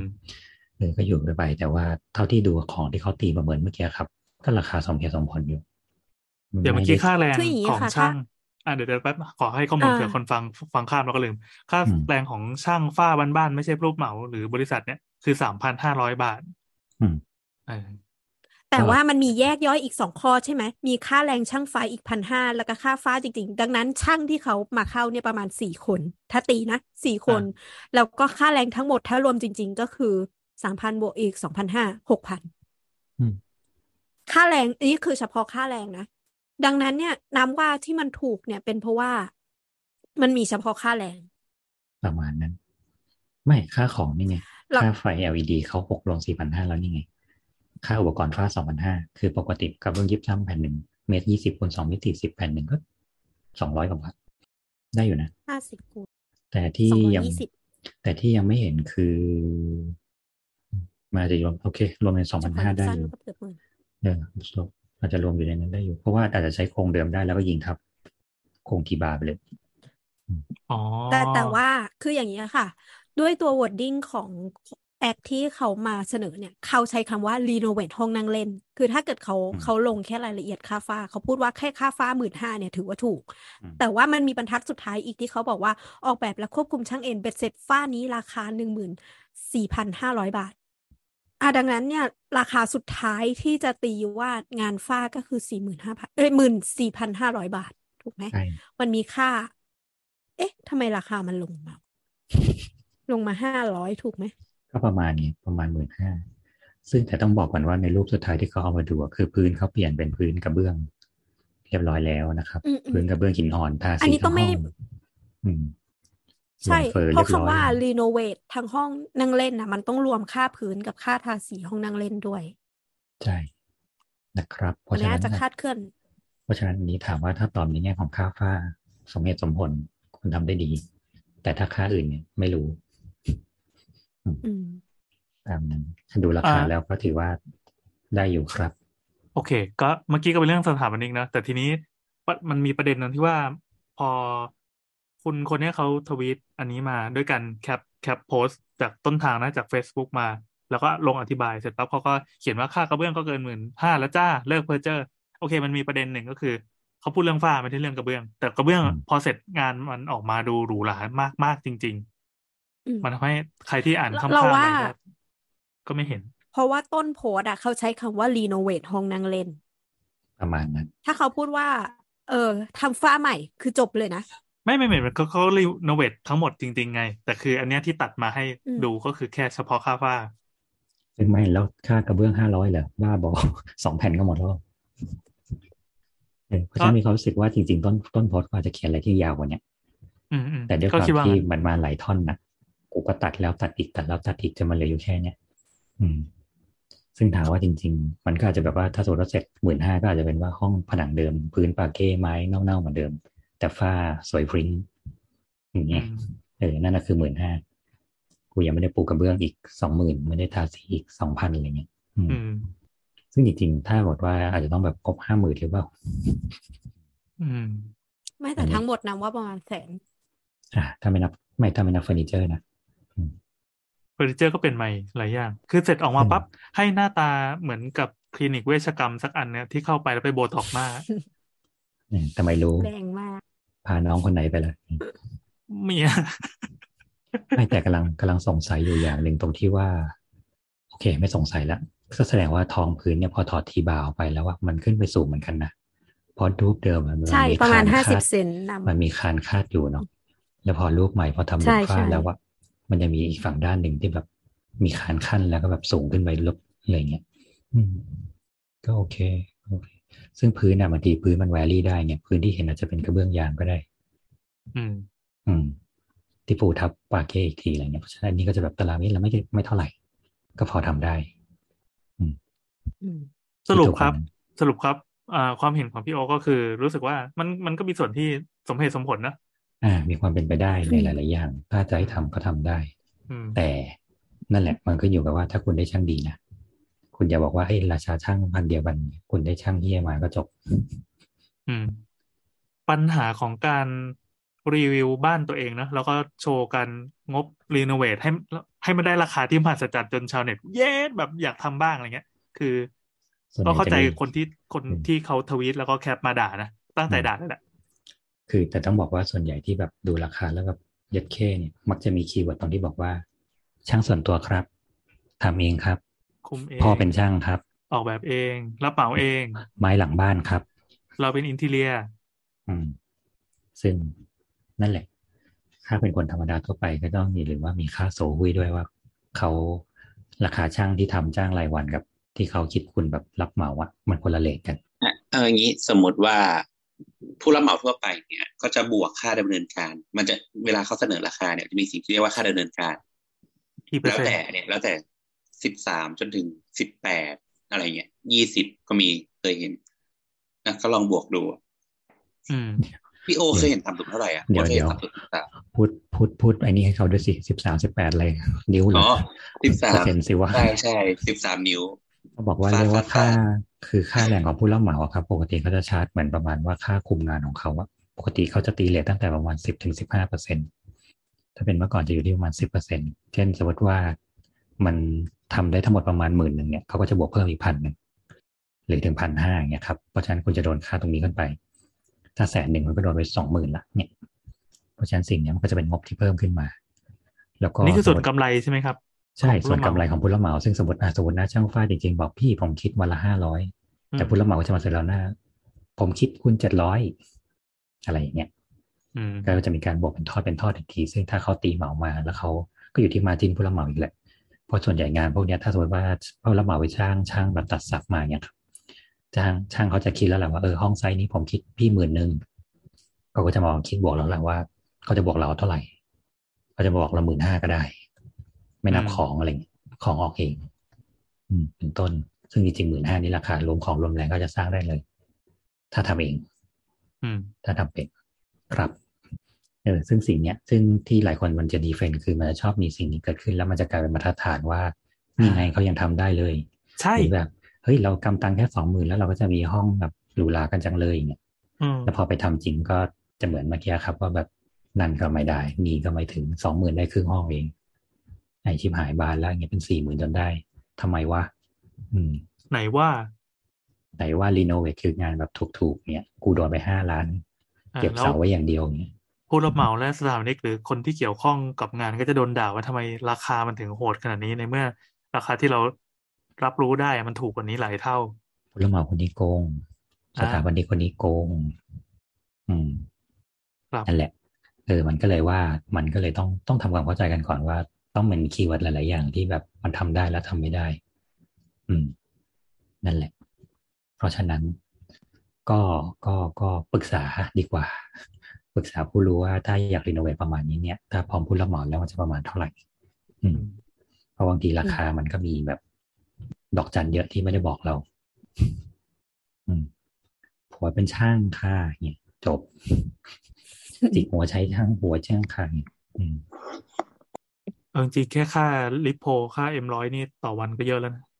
คือกับอย่างที่สองคือมีคนชอบคิดราคากลางตามแบบราคากลางตามแบบมาตรฐานกระทรวงต่างๆนานารัฐบาลนะครับซึ่งแบบอ๋อคิดค่าคิดค่าหรือถอนตารางเมตรละสิบบาทเนี่ยค่าพร้อมทิ้งสิบห้าบาทอะไรอย่างเลยไปบอกช่างสิว่าพี่ครับรื้อฝ้าไปทิ้งให้หน่อยผมให้พี่ตารางเมตรละสิบห้าบาทเลยถ้าผมให้พี่ยี่สิบาทเลยใจปั้มเออเขาก็ไม่ทำหรอกนึกออกไหมอืมสิ่งนี้ใช้ได้กับงานรัฐบาลเท่านั้นเอง แล้วก็มีนะโอ้มัแล้วนก็งานจะมีรัฐบาลยังไม่มีใครอิงเคยเจอลูกค้าที่ถืออีเล่มนี้มา แล้วก็บอกว่าเนี่ย พี่ว่าคือผู้รับเหมาคนเนี้ยมันแบบ มันไม่ใช่ พี่ดูราคามาเนี่ย มันไม่ใช่เอออันนี้เขายังงานอืมรัฐบาลยังทำได้เลยทำไมแบบน้องทำไม่ได้ ก็กูพี่เป็นรัฐบาลปะล่ะเนี่ยตั้งประเทศขึ้นมาเออซึ่งพี่ต้องมีมาจิ้นดีครับปักเนี่ยเออ มันมันคือแบบงานรัฐบาลนะคะ มันไม่ได้ทำแค่สามร้อยตารางเมตรเห มือนเหมือนคนว่าเหมือนบ้านคนว่ามันแบบหรือพี่อยากได้สี่สิบงานโครงแบบการอะไรอย่างเงี้ยหรือที่อยากได้งานมาตรฐานรัฐบาลไหมล่ะฝนตกน้ำรั่วงั้นนะทำแถมได้น้ำตนะกเออแถมน้ำตกโครงการหมื่นล้านเรายังทำได้เลยนั่นแหละนั่นแหละ ครับ เมื่อกี้ก็เป็นความเห็นของพี่โอนะครับ ซึ่งจริง ๆ ดีมากเลยที่บอสมันหายไปพักหนึ่งแล้วพอกลับเข้ามาเนี่ย คือพี่โอประเมินราคาเสร็จแล้ว จริง ๆ ก็อยากจะลองอืมลองคุยกับบอสดูว่าเฮ้ยราคานี่น่าจะเป็นประมาณเท่าไหร่จริงๆคุณคุณบอสนัดบ้านนะครับก็ไป reply ตอบ เดี๋ยวเราอ่านให้ฟังแล้วกันว่าไม่รู้คือเราบอกคืไม่รู้เขาอยากจะให้ตีราคา นี่บอกว่าโอ๊ยไม่ตีแล้วด่ามันอย่างเดียวไอ้นี่บอสนะครับ เป็นคนที่ชอบด่าก่อนอ่านครับ แล้วก็อีกอันก็ reply ตัวเองแล้วก็บอกว่าอ๋อแต่อ่าน reply มีคนบอกว่าอันนี้ตีราคาฝ้าอย่างเดียวก็เป็นไปได้ แต่เราตีราคาไม่เก่งไม่สู้ครับใช่ก็ตีราคาไม่เก่งอะยาก เราทำแค่ราคาผมถึงว่ามันก็จะพอรู้คร่าวๆอะไรเงี้ย เช่นแบบบางทีก็จะถามผู้รับเหมาว่าเออฝ้านี้ประมาณเท่าไหร่ก็จะได้เผื่องบไว้นิดหน่อยอะไรเงี้ยอ่าไว้บวกๆอืม เล็กๆน้อยๆแต่แบบจะไม่ได้ละเอียดขนาดนั้นอะไรเงี้ยอืม เช่นแบบล่าสุดทำโปรเจกต์ที่มีฝ้าโค้งอะไรเงี้ยเออคือวะผู้รับเหมาผู้เป็นรับอุเหโมมางค์เหรอเออเดี๋ยวส่งรูปให้ดู ไม่ไม่ต้องส่งอธิบายก็ได้ เออมันเป็นมันเป็นฝ้า โค้งครึ่งหนึ่งคืองี้ไอเดียของมันก็คือเหมือนเราอยากให้ฝ้าตรงโค้งเนี่ยมารับกับ LED ข้างล่างให้แบบมันไฟมันส่องโค้งสวยๆอะขึ้นไป อืม อืม นั่นแหละ ครึ่งวงกลม แต่ว่าช่างก็บอกว่าเขาคิดราคาคูณสองของราคาฝ้าปกติ สมสมมุติว่าฝ้าปกติ คิดตารางเมตรละสองพันนะเอ้ยสองร้อยห้าสิบสมมตินะ เขาจะคิดเราห้าร้อยอืมคิด อืมป เดี๋ยระวมาณโค้งนั้นี่นโค้งนี่คือเป็นเหมือนหลังคามัสยิดเงี้ยเลยเหรอไม่อันนั้นไม่ได้ไม่ได้ดูโค้งเฉยๆโค้งนิดเดียว เป็นเป็น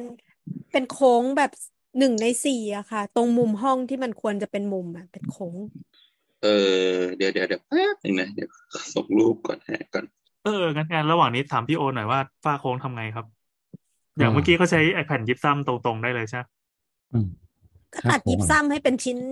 ชิ้นแล้วก็ต่อแล้วก็ฉาบ ฉาบมีให้สโค้องงมีสองกรณีครับ อันที่หนึ่งคือทำอย่างที่นาว่าคือ โค้งประกอบด้วยเหลี่ยมนับอนันต์นึกออกไหมอืมคุณอยู่ที่ว่าคุณอยากได้โค้งเรียงแค่ไหนคุณก็ตัดซอยให้มันถี่ให้มันที่สุดอะแล้วก็ยิงโครง แล้วคุณก็ค่อยๆเรียงให้มันค่อยๆ ดัดโครงไปเรื่อยๆ แล้วก็ฉาบ ตอนฉาบก็ฉาบให้เนียนหน่อย กับอย่างที่สองตรงโค้งเนี่ย เราก็ไม่ใช้ยิบซ้ำเราใช้ไม้อัดเพ ราะไม้อัดมันอืดัดมไม่ได้อาจจะได้อ่าอ๋อไม้อัดทำให้ชื้นหน่อยไปยิงเข้ามุมนิดนึง แล้วก็ยิงยิงยิงไล่ แต่ว่าจะต้องทำรอยจบดีๆนะ ถ้าคุณทำยิบซ้ำมาแล้วคุณทำผิวเนื้ออัด แล้วคุณก็ไปยิบซ้ำต่อมันคนละวัสดุคนละวัสดุกันมันจะคุณจะต้องปิดเออปิดทับหน้า หรือคุณจะต้องมีรอยจอยต่ออะไรเงี้ยครับ หรือคุณจะต้องเป็นไม้อัดทั้งหมด ก็ต้องดูเอาแต่ถามว่าถ้าทำอย่างไม้อัด work ถึงเป็นแผ่น poly เอ้ยไม่ใช่ poly เป็นแผ่นไฟเบอร์ซีเมนต์ที่เขาแบบโฆษณาว่าดัดได้ดัดทีมันดัดได้ดีก็จริงแต่แม่งดีดแรง ใช้ไปสักปีสองปีอะมุมมันจะแตก อืม ไม่ค่อย work เท่าไหร่บอสส่งภาพมาแล้ว ก็คือเป็นเหมือนเป็นทางเดินในอาคารนะเนาะแล้วตรงขอบข้างๆที่มันมันเป็นรอยต่อระหว่างเพดานกับผนังอะมันก็จะเป็นแทนที่มันตัดตรงๆอะมันก็เป็นก็รอยโค้งเข้ามา ซึ่งอืมอ่าดูจากภาพถ่ายที่โบทถ่ายมาอย่างสวยงามนะครับเอออันนี้ผู้รับเหมาถ่ายมาผู้รับเหมาถ่ายอ๋อมาถึงว่าถึงว่าเลยถ่ายสวยกับโบทโอ้ถึงว่าอะถึงว่าเย้ใช่ใช่ก็เลยดูว่าทำไมมันถ่ายออกมาแบบเฮ้ยดูดีจังว่ากำลังจะชมกำลังจะชมเลยแต่ว่าก็เผื่อใจนิดนึงว่าไม่ใช่โบสไอ้สัตว์กูไม่น่าพูดเลยดีสรุปดีว่ากูส่งมารู้ดีเทลเดียวที่เห็นเลยคือช่างใส่กางเกงแดงใส่ตาชิบหาย เออพี่ก็จ้องแต่ตูดชันชอครับบ ชอบตื่นก็อะคือในรูปเนี่ยจะเห็นว่าผนัง อืมเพดานมันจะเป็นเพดานแนวยาวเพราะมันเป็นทางเดินใช่ป่ะแล้วมันแบ่งห้องซ้ายขวาซ้ายขวาห้องอ่าตรงตรงทางเดินมันกว้างแค่แบบเมตร เดียวมั้งใช่ไหมใช่ครับประมาณหนึ่งเมตรอืมประมาณเมตรอะแล้วข้างบนเพดานอะเราจะเห็นเป็นรอยต่อของแผ่นที่ใช้เป็นวัสดุทำฝ้าเพดาน เข้าใจว่าเขาคงพยายามโปรแล้วอะแต่ว่าด้วยความที่วัสดุมันเป็นคนละชิ้นกันนะ มันเลยพอจะเห็นเป็นรอยต่ออยู่บ้าง น่าจะยังทำไม่เสร็จใช่ไหมอะไอไอรูปข้างล่างอะยังทำไม่เสร็จอ่าแต่ว่ารูปรูปข้างบนอะ เก็บเก็บเรียบร้อยแล้ว มันก็จะได้ประมาณหนึ่งที่ ก็คือก็คือต้องโป๊แต่งเอาให้มันเนียนๆนี่ใช่ไหมอืมมันยังขาดขาด LED ที่ซ่อนอยู่หลังผนังอีกนิดหนึ่งอืมอืมอืมประโอมาณเคนี้ก็ประมาณก็เป็นไอเดียหนึ่งที่ทำให้คุณรู้สึกเปลืองตังค์ได้นะครับ ใช่ก็แพงแพงขึ้นเยอะเลย ดีพื้นที่ไม่เยอะมากปกติช่างเขาจะคิดไว้ราคาหนึ่งแตกหนึ่งแตกหนึ่งไงเพราะฉะนั้นราคามันจะเป็นสองเท่าคือในกรณีที่ว่าเหมือนพอดัดแผ่นแล้วแผ่นแม่งแตกหรือว่าสุดท้ายแล้วแบบมันต้องแก้ เพราะว่ามันต้องใช้โครงเผื่อสองเท่าต้องซื้อมาตัดเออเพราะฉะนั้นเขาจะคิดราคาเกือบสองเท่าอยู่ที่ว่าเขาจะยกการดสูงกับเราแค่ไหน ถ้าปริมาณงานมันเยอะเขาก็อาจจะคิดแค่แบบสักสามสิบเปอร์เซ็นต์หรือแต่ถ้าแบบนู่นเลยก็แบบร้อยเปอร์เซ็นต์ สีว่าซื้อมาหนึ่งแผ่นพังหนึ่งแผ่นหนึ่งแผ่นพังหนึ่งแผ่นไปเลยอืมซึ่งเราก็บี้งานตามราคาที่เขาเออบี้งานตามราคาที่เขาคิดอะครับ ถ้าเขาคิดเราเยอะเราก็บี้ความละเอียดเขาเยอะแต่ถ้าเขาคิดเราน้อยเราก็บี้ความละเอียดเขาน้อยแค่นั้นเองใช่ถ้าเขาคิดเยอะเราก็บี้เยอะถือว่าโอเคกูให้มึงเยอะแล้วข้อนี้สรุปก็คืออ่าที่ชาวเน็ตเขาแคปมานะครับ หวังด้วยความหวังดีเราเข้าใจจุดประสงค์ของเขาก็คือ มันมันจะมีคนที่สร้างฝันแบบเนี้ยเยอะว่าเฮ้ยราคากูทำได้ถูกมาก แต่จริง ๆ แล้ว ถ้าอ่านดีๆเขาก็ก็ก็เขียนเนื้อหามาพอสมควรแล้วก็ดันไม่ทำลิงก์กลับไปที่ต้นโพสต์เลยนะ อุตส่าห์ไปแคปจากเพจเข้าเอมาอซึ่งซึ่งสิ่งเนี้ยก่อนก่อนอื่นใดเลยอยากให้แบบตามหาต้นทางให้ได้ก่อนนะครับเพราะส่วนมากอะเท่าที่แบบหลายอันที่มันเป็นไปได้จริง ๆอะคือมันมีดีเทลมากกว่านั้นเว้ยแต่อืมถ้ากูครอบมาหมดมันก็ไม่สนุกสิวะด้วยความที่เป็นชาวเน็ต อะไรวะ และในขณะเดียวกันมันก็จะมีชาวเน็ตบางคนที่ชอบรีวิวงานของตัวเองในราคาถูกอย่างที่คุยกันมาไปเมื่อกี้แล้ว สุดท้ายมันจะมีดอกจันที่ทำให้ราคานี้กูทำได้คนเดียวในโลก กูมีป่าไม้สักของตัวเองอะไรเงี้ยก็เลยสามารถทำงานไม้สักถูก ซึ่งส่วนใหญ่มันเป็นการโฆษณาของพวกบริษัทผู้รับเหมารับสร้างบ้านมันจะมีอยู่ยุคหนึ่งเลยก็จะชอบทำแบบนี้มากในคือพันดิฟใช่ไหมใช่ใช่ใช่ทุกทุกทุกที่อะเพราะว่ามีความรู้สึกว่าแบบอยากได้ต้องมากูเท่านั้นเนี่ย อืมอ๋อจริง ๆ มันมีช่วงหนึ่งอะจำได้เลยออฟฟิศเนี่ยดังมาจากพันทิปออฟฟิศที่มีชื่อเหมือนเบียร์เหมือนเบียร์ญี่ปุ่นอะอ่าเออออฟฟิศเนี่ยดังมาจากพันทิปอาซาฮีอิเลนใช่ใช่ใช่ใช่ใช่นั่นแหละครับ เราไปดูได้จำได้ว่าแบบบ้านหลังแรกที่เขารีวิวอะก็คือดังเลยทำบ้างดีกว่าวะไม่ทันละมีชาวเน็ตรอแหกมึงอยู่ไม่ไม่ใช่ไม่ใช่ไม่ใช่ชาวเน็ตธรรมดาด้วยนะญาติกูด้วย ตอนตอนนี้ก็เที่ยงคืนแล้ว เหลือเหลืออีกคำถามหนึ่งใช่ไหมน้ำจริงๆไม่ใช่คำถามค่ะ มันมันเป็นเฮ้ยโมเดี๋ยวเมเดี๋นยวต์มีที่เราคำอถามยากหนึ่งคุยกันมากกอะไรว่าวะมีคำถามหนึ่งพอดีมีทางคุณผู้ฟังแชททักมาทางแชทบอก เรื่องเก้าอี้นิวลิงแชร์มีใครเคยใช้บ้างไหมมันคืออะไรเคยใช้ไหมเก้าอี้ที่มันเหมือนเป็นไม้โยกอะแต่เราเอาเข่าเราไปไปไว้อะตอนทำงานอะเคยครับ ไม่ไม่มีใครเคยใช้ใช่ไหมเหมือนเราขึ้นไปนั่งคล่อมอย่างเงี้ยไม่เหรอเออ๋ออเข้าใจละ คือแต่เราตูดทำมันจะงานไม่แบบนั่งคอมอะนะเออตูดมันไม่ใช่แบนๆไว้ยมันจะเป็นตูดเหมือน เหมือนอาร์ไม้มโยขกองรถรถเด็กอะอืมพี่แอนพี่แอนเคยใช้ไหมไม่เคย เคยใช้เก้าอี้แนวพานไหมก็ อ่า แล้วเราไงล่ะครับคำถามก็คือ คือคือเขาเขาแนะนำอะ อันนี้เป็นคำถามบทแรกแบบอยากรู้ว่าดีแบบแบบ ถ้าเกิดเคยใครเคยใช้แนะนำให้หน่อยดิว่าดีหรือเปล่าก็ไม่เคยจะตอบไงวะเอองั้นก็งั้นก็จบละคำถามดี อยากรู้เฉยเพราะรู้สึกว่าโอเคมันน่าสนใจดีวิธีการแบบมันดูมันดูน่าจะ น่าจะ work นะโดยส่วนตัวเอาจริง ๆ มันมี solution มากมายเว้ยที่เอาไว้แก้ออฟฟิศซินโดรมอะคนก็จะอืมผลิตนวัตกรรมอะไรมากมายคือ คือมีทั้งโต๊ะแบบยืนทั้งแบบปรับระดับได้ทั้งแบบไอ้บะไอ้ตัวเดินเดินอะอืมทำงานไปเดินไปหรือไม่ก็ ก่อนหน้านี้มันจะมีเก้าอี้แบบที่เหมือนเหมือนเหมือนเป็นทรงกระบอกบ้าง มีไอ้ลูกบอลพิลาเทสอะอืมให้อืขึ้นมไปอืนั่งมบ้าง ก็มี ครับนั่นแต่แหละสุคดรับท้ายก็คือก็คือนั่งทำงานยี่สิบนาที แล้วก็ลุกขึ้นไป เปลี่ยนอิเดียาบทแล้วกลับมาใหม่ งานไม่เสร็จไงงานไม่เสร็จ ก็ถือไปด้วยดิโดนไล่ออกอะนั่นแหละครับ อะ โอเค เข้าเรื่องน้ำเลยโทษทีอะ สั้นๆสั้นๆอะ ไปต่อเลย คำถามสุดท้ายของคืนนี้นะครับ ตอนนี้ก็เที่ยงคืนละ บอกว่าไม่ใช่คำถามอ่านะไม่ใช่คำถามไม่ใช่คำถามอะเข้าสู่ช่วงน้ำอยากเล่าเล่าเล่าน้ำอยากเล่าเล่าเล่าน้ำอัดเล่าอั้นเล่าเล่าเล่าใช่ก็คือเมื่อสัปดาห์ที่แล้ว ก็คือ กูวุ่นวายอวนอวยอยู่กับการซื้อหนังสือทั้งสัปดาห์เลยเฮ้ยน้ำวุ่นแล้จวก็ริงๆอะเลยวุ่นจนอยากออกออกหน้าออกตา คือทำไมวะมันมีอะไรเหรอเนี่ยครับ อาทิตย์นั้นที่หยุดไปไม่มีอะไรเลยครับ น้ำไปซื้อนิยายวายก็เลยหยุด คนว่างนี่มันสุดยอดมากจริง คือก็ก็ก็ก็คืองานหนังสือมันหยุดมาหลายปีแล้วใช่ไหมมันไม่ด้ได้วยหยุดด้วยปีเหตุที่ผลแล้วมันก็มี คือมันไม่ได้ไม่ได้ซื้อแบบจุใจมานานไม่ได้ออกไปพบปะผู้คนใช่ไหมไม่ได้เจอประชากรชาวชาวเราไม่ใช่ใช่ไหมมันไม่ได้กลับบ้านมานานแล้ว คือบ้านขพี่องงานงานหนังสืออะเขามีมาตลอด อาจจะมีงดไปออนไลน์ปีหนึ่งนอกนั้นก็คือไปโผล่ Challenger Impact อะไรเงี้ยซึ่งมันก็มันไกลไม่นิดแกนึลงนแต่ไงน้ำก็ไปเอออย่าคืมาอผมใช้คำว่าไกลนิดนึงกับน้ำกูดน้ำผมรู้สึจะบอกว่าเหมืนไปต่างจังหวัดอะงานหนังสือมันมีมาตลอดไว้ยแต่ไอ้น้ำนี่แหละ ที่ทำไมคราวนี้มันแบบอยู่ๆก็ระเบิดแตกอ๋อที่ไปตะโกนระเบิดระเบิดนี่คือแบบน้ำมาเงี้ยเหรอไม่ใช่ไม่ใช่เอ้ยดีล็นะอกวันคอนั้นไม่ได้เขาไปอืมคือจะบอกโอเคว่างานหนังสืออะค่ะ มันมันกลับมาจัดที่ศูนย์ศิริกิติ์แล้ว ซึ่งซึ่งศูนย์ศิริกิติ์อะค่ะ มันปิดมาประมาณกี่ปีแล้วนะสามปีปะแล้วว่าก็คือเกินก่อนโควิดอะเกินเกิน มันหยุดกันยาวนานมันมากมันแล้วก่อนโควิด มีห้าแต่แต่ได้ไม่อะไม่ไม่ได้นานจัดขนาดนั้นน่ะนะเราว่านานจัดหรอคือเราว่ามันเปลี่ยนมันเปลี่ยนเจนของนักอ่านเป็นหนึ่งเจนเลยอะไม่นานเราว่านะห้าปีได้ส่วนศิริกิตไม่จัดเลยประมาณห้าปีได้ ประมาณเออห้าปีนะว่าประมาณห้าปีเออคืออย่างนี้ค่ะ คือศูนย์ศิริกิติ์อะค่ะ มันตอนแรกเขาใช้คำว่ารีโนเวท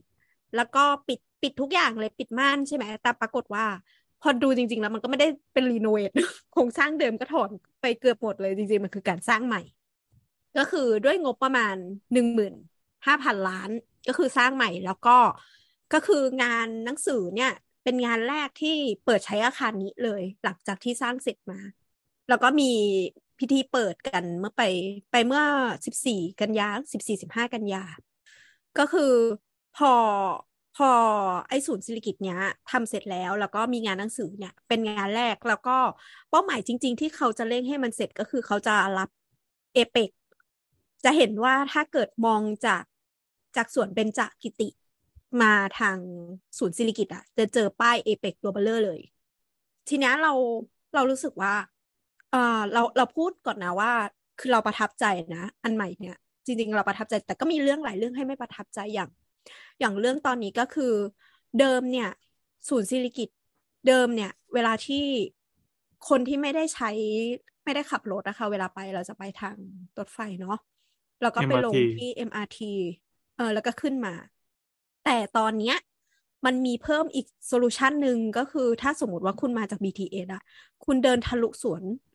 เบญจศิริได้เลย เป็นจากกิติไหมอะ เออเบญจกิกิติติ เออกิติแล้วเราจำสลับกันทั้งตลอดเลย แล้วมันก็ดันมีอีกส่วนหนึ่งนะเออเออเป็นจัดสิริก็มีอีกที่หนึ่งก็ยังคือไงนะน้ำได้ลองลงเดิสนถานีแล้อะไรวนะน้ำขอขอเป้าหน่อย ก็คือนะลงที่สถานีอโศกค่ะ แล้วก็ออกประตูหนึ่งหรือประตูสองเนี่ยแหละ อืมอืมแล้วก็เราเดินมาเรื่อยๆ มาทางสวนสวนเบญจกิติ โอเค เดินมาเรื่อยๆ แล้วเราจะเจอไอ้ตรงที่เป็นสระน้ำที่มันเป็นสระน้ำบำบัดของโรงยาสูบก่อนเนาะแต่ตอนนี้มันเปลี่ยนเป็นเอ่อส่วนสาธารณะที่วิ่งได้รอบอะค่ะแล้วพอมองตรงไปปุ๊บอะมันคือศูนย์ศิริกิติ์ฮอลล์เลย แล้วก็สามารถเดินข้ามถนนตรงนั้นไปได้อืมก็คือมีวันหนึ่งก็ลองเดินแล้ว วันที่อากาศดีๆอู้คือแบบมันเป็นมันเป็นอะไรที่รู้สึกดีมากๆเลยนะ คิดภาพแบบว่า วันนั้นเหมือนอากาศเย็นลงหน่อย แล้วก็ลงที่อโศกแล้วก็เดินไปเรื่อยๆ แล้วก็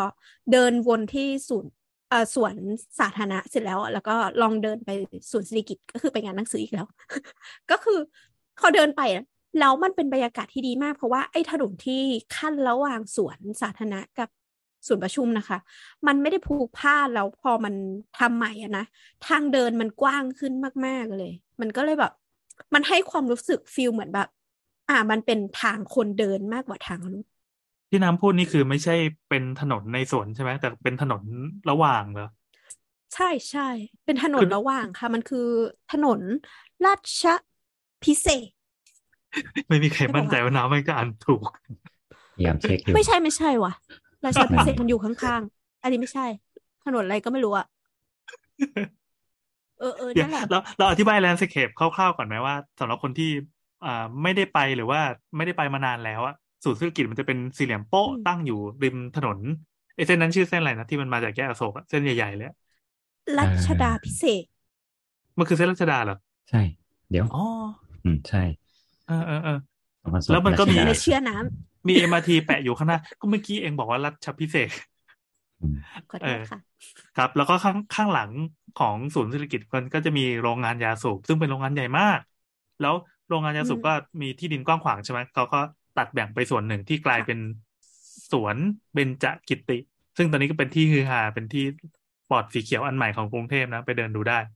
เราก็สามารถอืมลงก็จาก BTS ถ้าเป็นเมื่อก่อนนะลงลงจาก BTS อ่าสถานีอโศกมันไกลมากเลยนะ มันต้องเดิน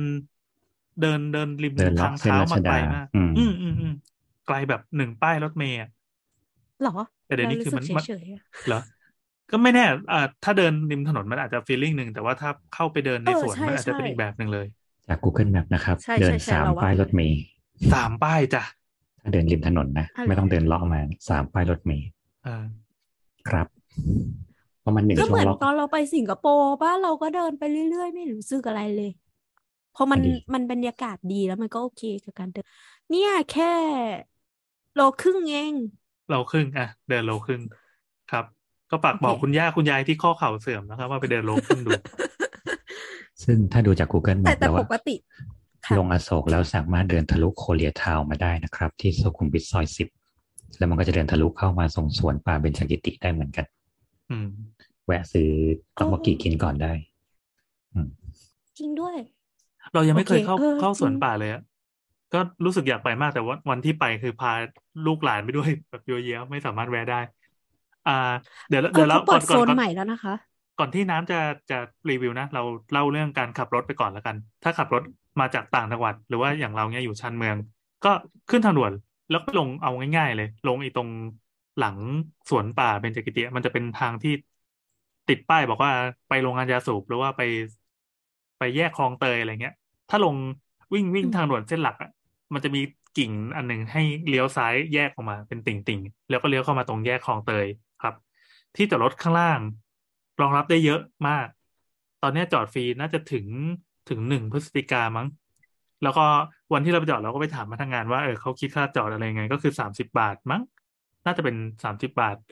แล้วก็ต่อไปก็จะมีชั่วโมงละสามสิบอะไรเงี้ย แต่ว่าเขาจะมีเหมาให้เป็นจำนวนหลาย ๆ ชั่วโมงแรก เพราะว่ามันเอาไว้รองรับพวกอีเวนต์ต่างๆที่จะเกิดขึ้น แต่เดี๋ยวนี้ก็จอดฟรีนะครับ ถ้าใครที่จะเนียนไปจอดรถใจกลางกรุงเทพก็ไปเนียนได้ครับ กว้างขวางกว้างขวางเหมือนกัน ให้อารมณ์เหมือนไปจอดใต้ดินของพารากอนอยู่ เออ แต่พารากอนมันแคบ แต่นี่กว้าง แต่เวลาลงมันจะต้องลงด้วยทางสไลเดอร์ของของรถยนต์นะเป็นวงวงๆอะประมาณสองสามชั้นนะกว่าจะลงไปถึงข้างล่างลึกเหมือนกัน ไม่รู้เขารีโนเวทยังไงแบบขุดถอดรากถอนโคนหมดเลย มีกี่มีกี่ชั้นอะใต้ดินอะอืมเขาวที่แล้วไปจอดจอดสองบีชั้สนองค่ะ อืมสองชั้น กว้างอยู่เขาบอกว่าอ่ารองรับได้ประมาณสามพันคัน แต่ไม่แน่ใจว่าว่าตัวเลขจริงๆสามพันถึงป่ะนะแต่ใหญ่อเขายู่เขาตีสามพันคันค่ะ เพราะว่าเดิมอันเก่าเขาน่าจะได้ประมาณหกร้อยคัน อืม ก็คือแล้วในในในแง่ของคนที่ไม่ได้ใช้รถสำหรับน้ำอะ น้ำมองว่ามันไม่จำเป็นต้องต้องมีที่จอดรถเยอะได้ เพราะว่าทำเลของมันดีมาก เพราะว่าแค่ขึ้นมา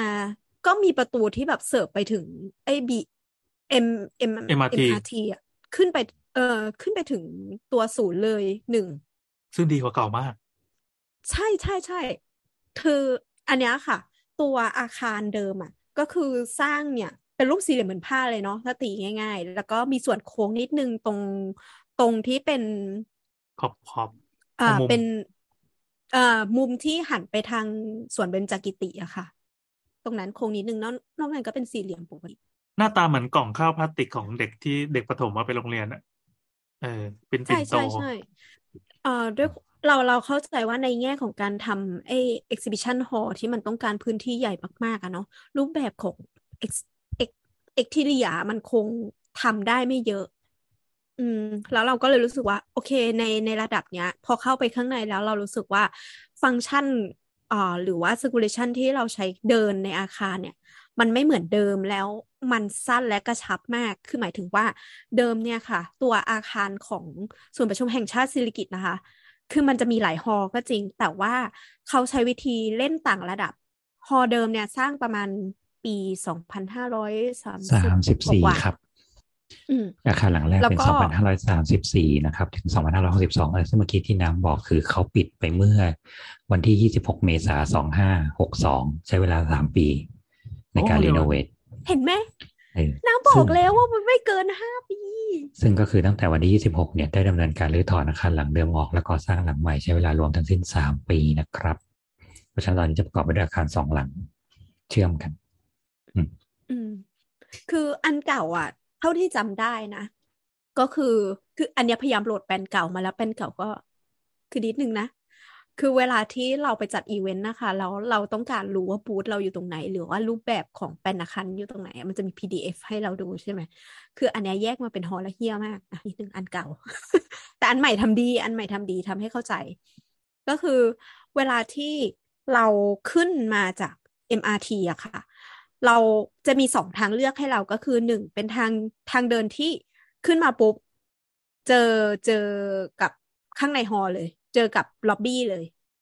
กับอีกทางหนึ่งก็คือขึ้นมาปุ๊บเราก็จะเจอกับส่วนข้างนอกของอาคารที่จะขายของอะแล้วเราก็เดินข้ามถนนที่เป็นถนนภายในภายในตัดหน้าศูนย์นะคะ ออกไปก็คือตรงนั้นอีกทีหนึ่งแต่ตอนเนี้ยมันมีประตู ไม่แน่ใจว่าประตูสองหรือประตูสี่อะไรประมาณเนี้ยคือขึ้นมาแล้วก็เป็นทางเดินที่เดินเข้าไปปุ๊บไปถึงโถงล็อบบี้สำหรับ ฮอลเลยชั้นชั้นจีมั้งเราก็เลยรู้สึกว่า โอเค ในแง่ของการที่คุณเป็นคนนั่งรถ MRT มา Public Transport มาปุ๊บอะแล้วแจกเข้าห้องเลย โอ้โห มันดีมากเว้ยมันไม่ต้องวนไปวนมา คือเมื่อก่อนอะคนที่คนที่ขับรถมา มันจะมีทางให้ดรอปขึ้นไป แล้วตรงนั้นนั่นแหละ มันถึงจะแบบเดินได้สะดวกเพราะดรอปขึ้นมาปุ๊บเดินเข้าหอเลย อันนี้ก็ยังมีทางนั้นอยู่ค่ะ มันคือ มันคือถนนที่อยู่ตัดระหว่างสวนเบญจกิติกับฮออะเออตรงนั้นนั่นแหละ คือขึ้นมาแล้วก็ยังเป็น เราว่าตรงเนี้ยนะคือหน้าอาคารของเขาที่เขาจะเสริมคือขันหเอาจริลังงมันให้เป็นถนนใหญ่ใช่ไหมจะบอกว่าอย่างนั้นหรือเปล่าเออไม่ไม่ใช่ถนนใหญ่อะตัวถนนใหญ่เราว่ายังไม่ใช่ ไม่ใช่ทางขับแต่แต่ว่ามันเข้าได้สองทางหมายถึงว่ามันมีสองด้านที่อืมที่เขาขายเป็นมุมอะจริง ๆ มันเป็นอาคารที่อ่า ค่อนข้างจะมีหน้าอาคารอะคือคือเหมือนจะหันไปดูทางไหนก็ได้อะไม่ได้มีทางเข้าเป็นอืมทางหลัก นี่คือแบบเมนเอนทรานสุดยอดเมนเอนทรานเข้าได้ทางเดียวเท่านั้นอะไรอย่างเงี้ยอืมเออ ซึ่งซึ่งเรามองว่าดีเรามองว่าดี เพราะว่ามันเป็นอืมอาคารขนาดใหญ่มากใช่ไหมมันเป็นอาคารที่เอาไว้จัดพวกใช่เอ็กซิบิชันหรือว่าเป็นอาคารศูนย์ประชุมอะมันจะถ้าให้เทียบให้เทียบเทียบเหมือน Challenger ของ Impact แล้วกันถ้าคนที่ยังไม่เคยมา ให้นึกว่ามันเป็นอย่างนั้นอะตัว ก้อนที่ใช้เป็นส่วนจัดแสดงก็จะอยู่ภายใน เสร็จปั๊บส่วนด้านหน้า มันก็จะรายล้อมด้วยด้วยด้วยพื้นที่ทางเดินขนาดใหญ่มาก แล้วก็มีร้านรวงมีรีเทลช็อปอะไรเงี้ย อยู่หลาย ๆ ชั้น อืม ข้อดีของอันนี้ก็คือมันมีหลายชั้นหน่อยใช่ไหมมันมีกี่ชั้นก็ไม่รู้ อย่างงานหนังสือคือมันมี อืม อะถ้าตีเป็นจำนวนชั้นที่จอดรถก็คือชั้นชั้นใต้ดินสองชั้นอืมขึ้นมาเนี่ย มันจะเป็นฮอฮ อห้าถึงแปดอันนี้คือฮอใหญ่ที่จัดงานนิทรรศการหนังสือ อะแล้วก็มีฮอติ่งที่เป็นฮอแปดเนี่ยจัดโฮมโปรนิดนึงแล้วก็พอขึ้นไปอีกชั้นหนึ่งอะค่ะ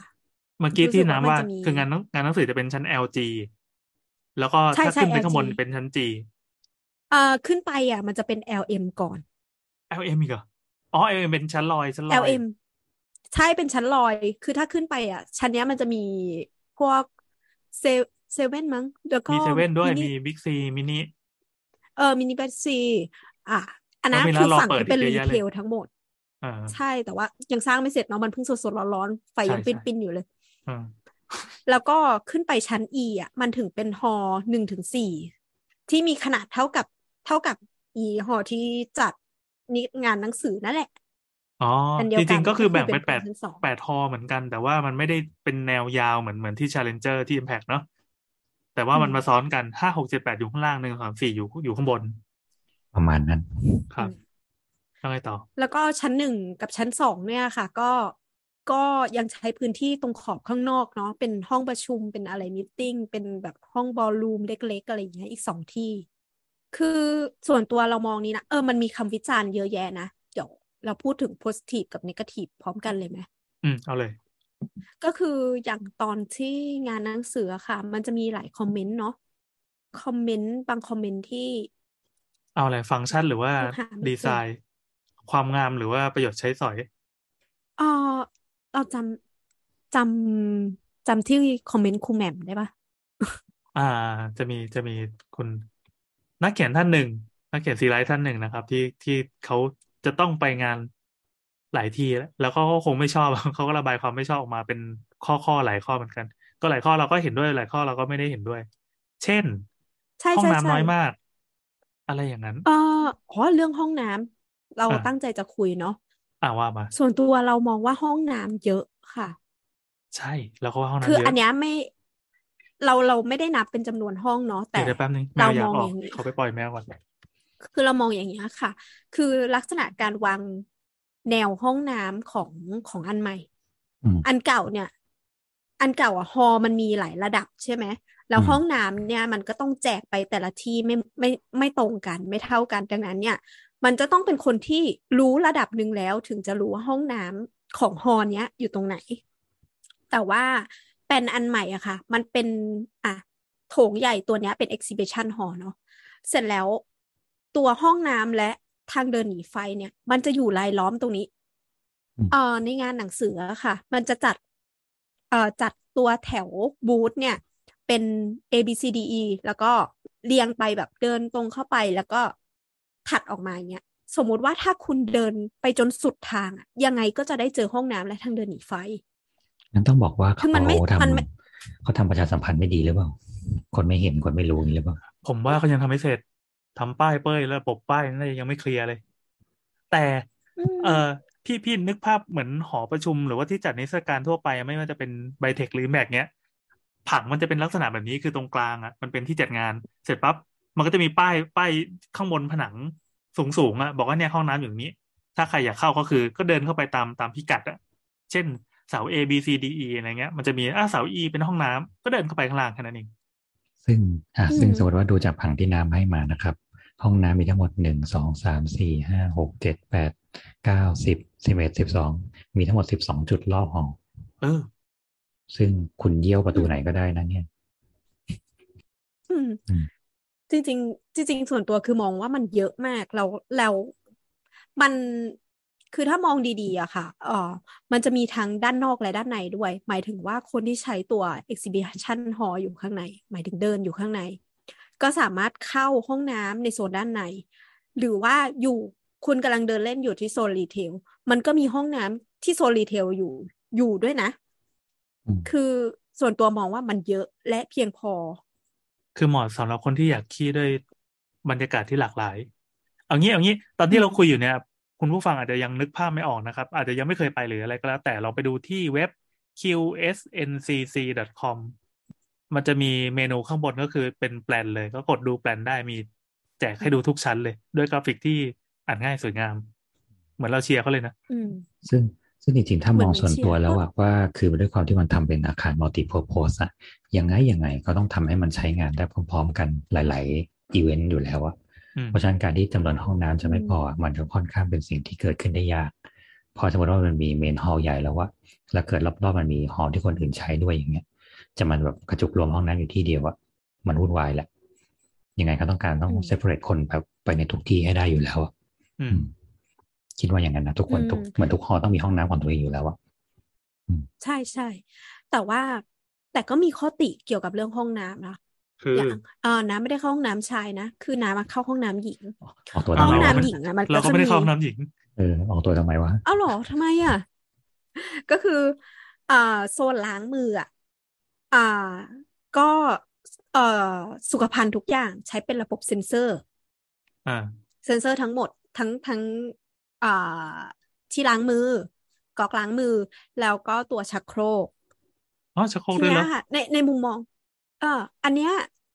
เออโถฉี่ใช้เป็นเซ็นเซอร์ไหม ใช่ ต้องต้องแอนให้น้องไปถึงปะมันมันถึงก็จะมันก็ปัดดูว่ามีคนยืนอยู่ข้างหน้าหรือเปล่า แล้วมันก็ ค่อยปุชเอ้ยมันมันไม่ได้ยิงจากข้างบนลงข้างล่างเหรอเขาใช้มัอินนฟยิรางเรมาดตรงเว้ยข้างหน้าเหรอเอใช้ออินฟราเรด infrared แล้วถ้ายิงเกิดยิงเป็นระสยะมมตรติงว่าหเดิน้านผ่านไปข้างหน้าอย่างเงี้ยเปมันล่าก็มันฝัดจะแล้วว่าเจมันจะมีระยะของมันทำการของมันอยู่เช่นอาจจะตั้งไว้ประมาณแค่สักสามสิบเซนอะไรเงี้ยอืมเพราะฉะนั้นคือถ้าคุณไปยืนต่อ คุณไปยืนบังเซ็นเซอร์ในระยะเวลาสักห้าวินาที ระบบถึงค่อยเริ่มทำงาน เพราะฉะนั้นถ้าคุณคุณเดินผ่านอะมันจะไม่มันจะไม่แช่ถึงห้าวินาทีไงนึกออกไหมเพราะฉะนั้นมันจะไม่ทำงานพี่แอนได้ลองขี้ป่ะ ไม่ได้ขี้ไปล้างมืออย่างเดียว เมื่อกี้คือน้ำนึกไม่ออกเลยใช่ไหมว่าโถฉี่เขามีเซ็นเซอร์ยังไงเนี่ยทำอย่างนั้นไม่เคยใช่ยืนใช่ฉี่ไม่เคยใช้โถฉี่มาก่อนเลย โอ้แย่อย่าว่ะพลาดแล้วอะไปลองใช้สักครั้งเออเดี๋ยวต้องโถใช้โถฉี่ในฐานะสถาปคือนิกก่อนต้องคือเซนเซอร์เซนเซอร์จะอยู่ที่ใช่ระดับระดับประมาณอกอะแล้วจะยิงออกยิงออกก็คือเราต้องไปยืนแล้วมันก็จะแบบไปบังเซนเซอร์เซอร์มันแช่นับไว้หนึ่งสองสามโอเค มีคนมายืนบังแน่ๆแล้วระบบถึงค่อยทำงาน เพราะฉะนั้นถ้าคนเดินผ่านไปผ่านมา มันนับหนึ่งสองหายหนึ่งสองหาย ระบบจะไม่ทำงาน มันตั้งหน่วงได้โอเคค่ะอืมมันไม่ใช่กล้องสองอะจูนะเว้ยถ้ามันสองหน้าอกไอ้เหี้ยจุดแต่สามว่าไม่ถ้านับกลับไงมาที่ห้องชักโครกอะค่ะ พวกที่อ่าเป็นห้องส้วมนะเออตัวเซ็นเซอร์มันอยู่ข้างหลัง คิดว่าของผู้ชายก็เหมือนกันเหมือนกันเหมือดังกันั้นเนี่ยต่อให้คุณยืนหรือหันไปนั่งขี้อยู่ฝัดค่ะ มันฝัดทันทีเพราะว่ามันเกินห้าวินาทีที่พี่โอบอก ใช่ไหมทีเนี้ย อันเนี้ยเป็นเรื่องเป็นเรื่องที่เราเราไม่ชอบ เพราะว่ามันจะฝัดในเวลาที่เรากำลังใช้อยู่ อ๋อ อืม ซึ่งซึ่งมันไม่ถูกสุขลักษณะนะอ่าเพต้องราะว่าบอกการว่าฝัดอะมันทำให้เชื้อโรคฟุ้งขึ้นมา อ่า ต้องบอกว่าจริง ๆ มันมันมีสองกรณี คือการที่เขาบอกว่ามันจะคีฟฟัดชิ่งเรื่อยๆ เพราะว่าคือมันต้องการเคลียร์นึกออกไหม เคลียร์ในเรื่องของอากาศอืมด้วยว่า คือไม่ต้องการให้คุณแช่ จนเกิดกลิ่นขึ้นมา เพราะฉะนั้นคือ ก็อาจจะแบบว่าตั้งว่าในหนึ่งคนอาจจะทำ ธุระอยู่แล้วประมาณสองนาที เพราะฉะนั้นในทุกๆสองนาทีอะทุกๆห้านาทีก็ได้จะฟลัดบ้ารอบหนึ่งถ้าถ้าคุณนั่งอยู่ จริง ๆ จริง ๆ กับสองคือมันอาจจะเกิดในกรณีที่ว่าเขาตั้งเซ็นเซอร์ไม่ดี คือที่มันฟลัดอะไม่ใช่ว่ามันตั้งระบบนะสมมติว่าเรานั่งแล้วเราโยกตัวไปข้างหน้า แม่งเกินระยะละอ๋อไอ้นี่ลุกฟลัดเลย เป็นต้นอืมมีสองเคส คือไอ้ระบบเซ็นเซอร์อันเนี้ยคือเห็นมาหลายที่แล้วก็ยังเห็นความไม่เสถียรของของชักโครกฝัด ตลอดเลยหนึ่งคือฝัดชั้นระหว่างที่เราใช้งานกับสองก็คือ กูเสร็จแล้วกูลุก ไม่ไม่ฝัด เนี่ยแสดงว่าเออดีดีแต่ไม่ว่าดีมันจะเขามีอาจระจะบบยังให้ไม่กดอยู่เออเขาอาจจะยังไม่ได้เคลียร์อืมการตั้งแบบอัตโนมัติของเขาคือมันจะมีสมมติหลาย ๆ อาคารที่เขาสมมติว่าเป็นอาคารอย่างเงี้ยครับ แล้วมันไม่ได้ใช้งานอะ คือถ้าเราทิ้งไว้เฉย ๆ แล้วหมดทุกหอเนี้ยมันไม่เคยมีคนใช้งานเลย ระบบฟลัดไม่เคยได้ทำงานอะ ท่อเธอพวกนี้มันจะแห้งหมด ระบบน้ำเนื้อมันจะไม่ค่อยไม่ค่อยดี เขาจะมีการตั้งได้ว่าสมมติว่าให้ฟลัดทุกๆห้านาทีสิบนาทีหรือหนึ่งชั่วโมงฟลัดหนึ่งรอบอะไรเงี้ยเออ มันมีตั้งได้อยู่เพื่อที่ว่าให้ระบบน้ำมันถ่ายวนเวียนไปเรื่อยๆ เขาอาจจะยังไม่ได้เคลียร์ตรงนี้ด้วยหรือเปล่าไงไม่แน่ใจนะ คือคือน้ำอะรู้สึกว่า โอเค อันนี้มันมันคือการสเปคแบบเนาะมันมันก็เป็นปัญหาของสถาปนิกอะว่าเขาเขาประเมินว่าการใช้ห้องน้ำขนาดไหน คืองานหนังสือค่ะมันตีว่าวันหนึ่งใช้ มีคนมางานเนี้ยประมาณล้านคนปะเขาเขาตีไว้ว่าเท่าไหร่จำไม่ได้ฮะว่ามันมันเป็นหลักแสนนะไม่ได้เป็นล้าน แต่ไม่ชัวร์เออไม่ชัแต่วร์ว่าคือวันที่วันที่คนไปเยอะมากๆอะห้องน้ำมีการต่อแถว ดังนั้นเนี่ยแปลว่ามันจะมีการห้องน้ำหญิงนะมีการต่อแถว ดังนั้นเนี่ย แปลว่าชักโครกจะมีคนใช้เยอะมากแล้วพอวันแรกที่ไปเนี่ย วันแรกที่ไปก็คือวันแรกที่เป็นงานหนังสือ แล้วถัดจากวันนั้นประมาณสี่ห้าวันน้ำก็ไปอีกรอบหนึ่งโอเค ไปอีกรอบหนึ่งก็คือพบว่าห้องน้ำอะเสียหลายห้องโอ้โอเวอร์โหลดเออเออห้องน้เสียหลายห้องเข้าใจว่ามันกดฝัดไม่ได้ คือมันจะมีทั้งเซนเซอร์และแมนนวลอยู่ด้วยกันใช่ไหมคืออย่างน้อยอะเซนเซอร์ไม่ทำงานอะแมนนวลคุณจะกดได้ แต่อย่างที่น้ำบอกบอกว่าน้ำมีการนั่งแล้วพอลุกขึ้นมามันไม่ยอมฝัดดังนั้นกดแมนนวลอ้าวแมนนวลไม่ไม่ได้จริง คือต้องไปยืนโยกไปโยกมาในห้องน้ำอยู่นานมากให้มันฝัดด้วยเซนเซอร์ เพราะว่ากดแมนนวลไม่ได้เพราะจริงๆเนี่ยจริงๆดูที่เขาเขียนไว้นะว่าโครงการเขาเนี่ยรองรับผู้เข้าร่วมงานเนี่ยคือหนึ่งแสนคนต่อวันเองนะนี่คือสิ่งที่เขาอยู่ในเราว่าโจทเยย์อะของกว่าหนึ่งเขาแสนคน ไม่ไม่หมายถึงว่าอันเนี้ยคือในในใน requirement ที่เขาทำตอน renovate อะขยายพื้นที่เท่าไหร่อืมอะไรอย่างเงี้ยเขาเขียนว่าคือขยายพื้นที่จัดงานเป็นเจ็ดหมื่นแปดพันห้าแล้วก็รองรับผู้เข้าร่วมงานหนึ่งแสนคนต่อวันอืม นั่นหมายความว่าวันนั้นคือ overload จริงเออ ซึ่งซึ่งจะบอกว่าการจัดงานหนังสือนะคะ มันใช้แค่สามหอถูกไหมมันเหลืออีกหนึ่งหอเป็นโฮมโปรแล้วก็มันจะมีวันที่ peak คือน้ำไปอีกวันหนึ่ง คือครั้งที่สามที่น้ำไป ก็คือวันนั้นนะมีสามอีเวนต์ในในศูนย์สิก็คือมีงานโฮมโปรมีงานหนังสือแล้วก็มีงานเกม ซึ่งงานเกมวันที่น้ำไปเป็นวันแรก คนเยอะมาก อืม แปลว่า โอ้โห มันมัน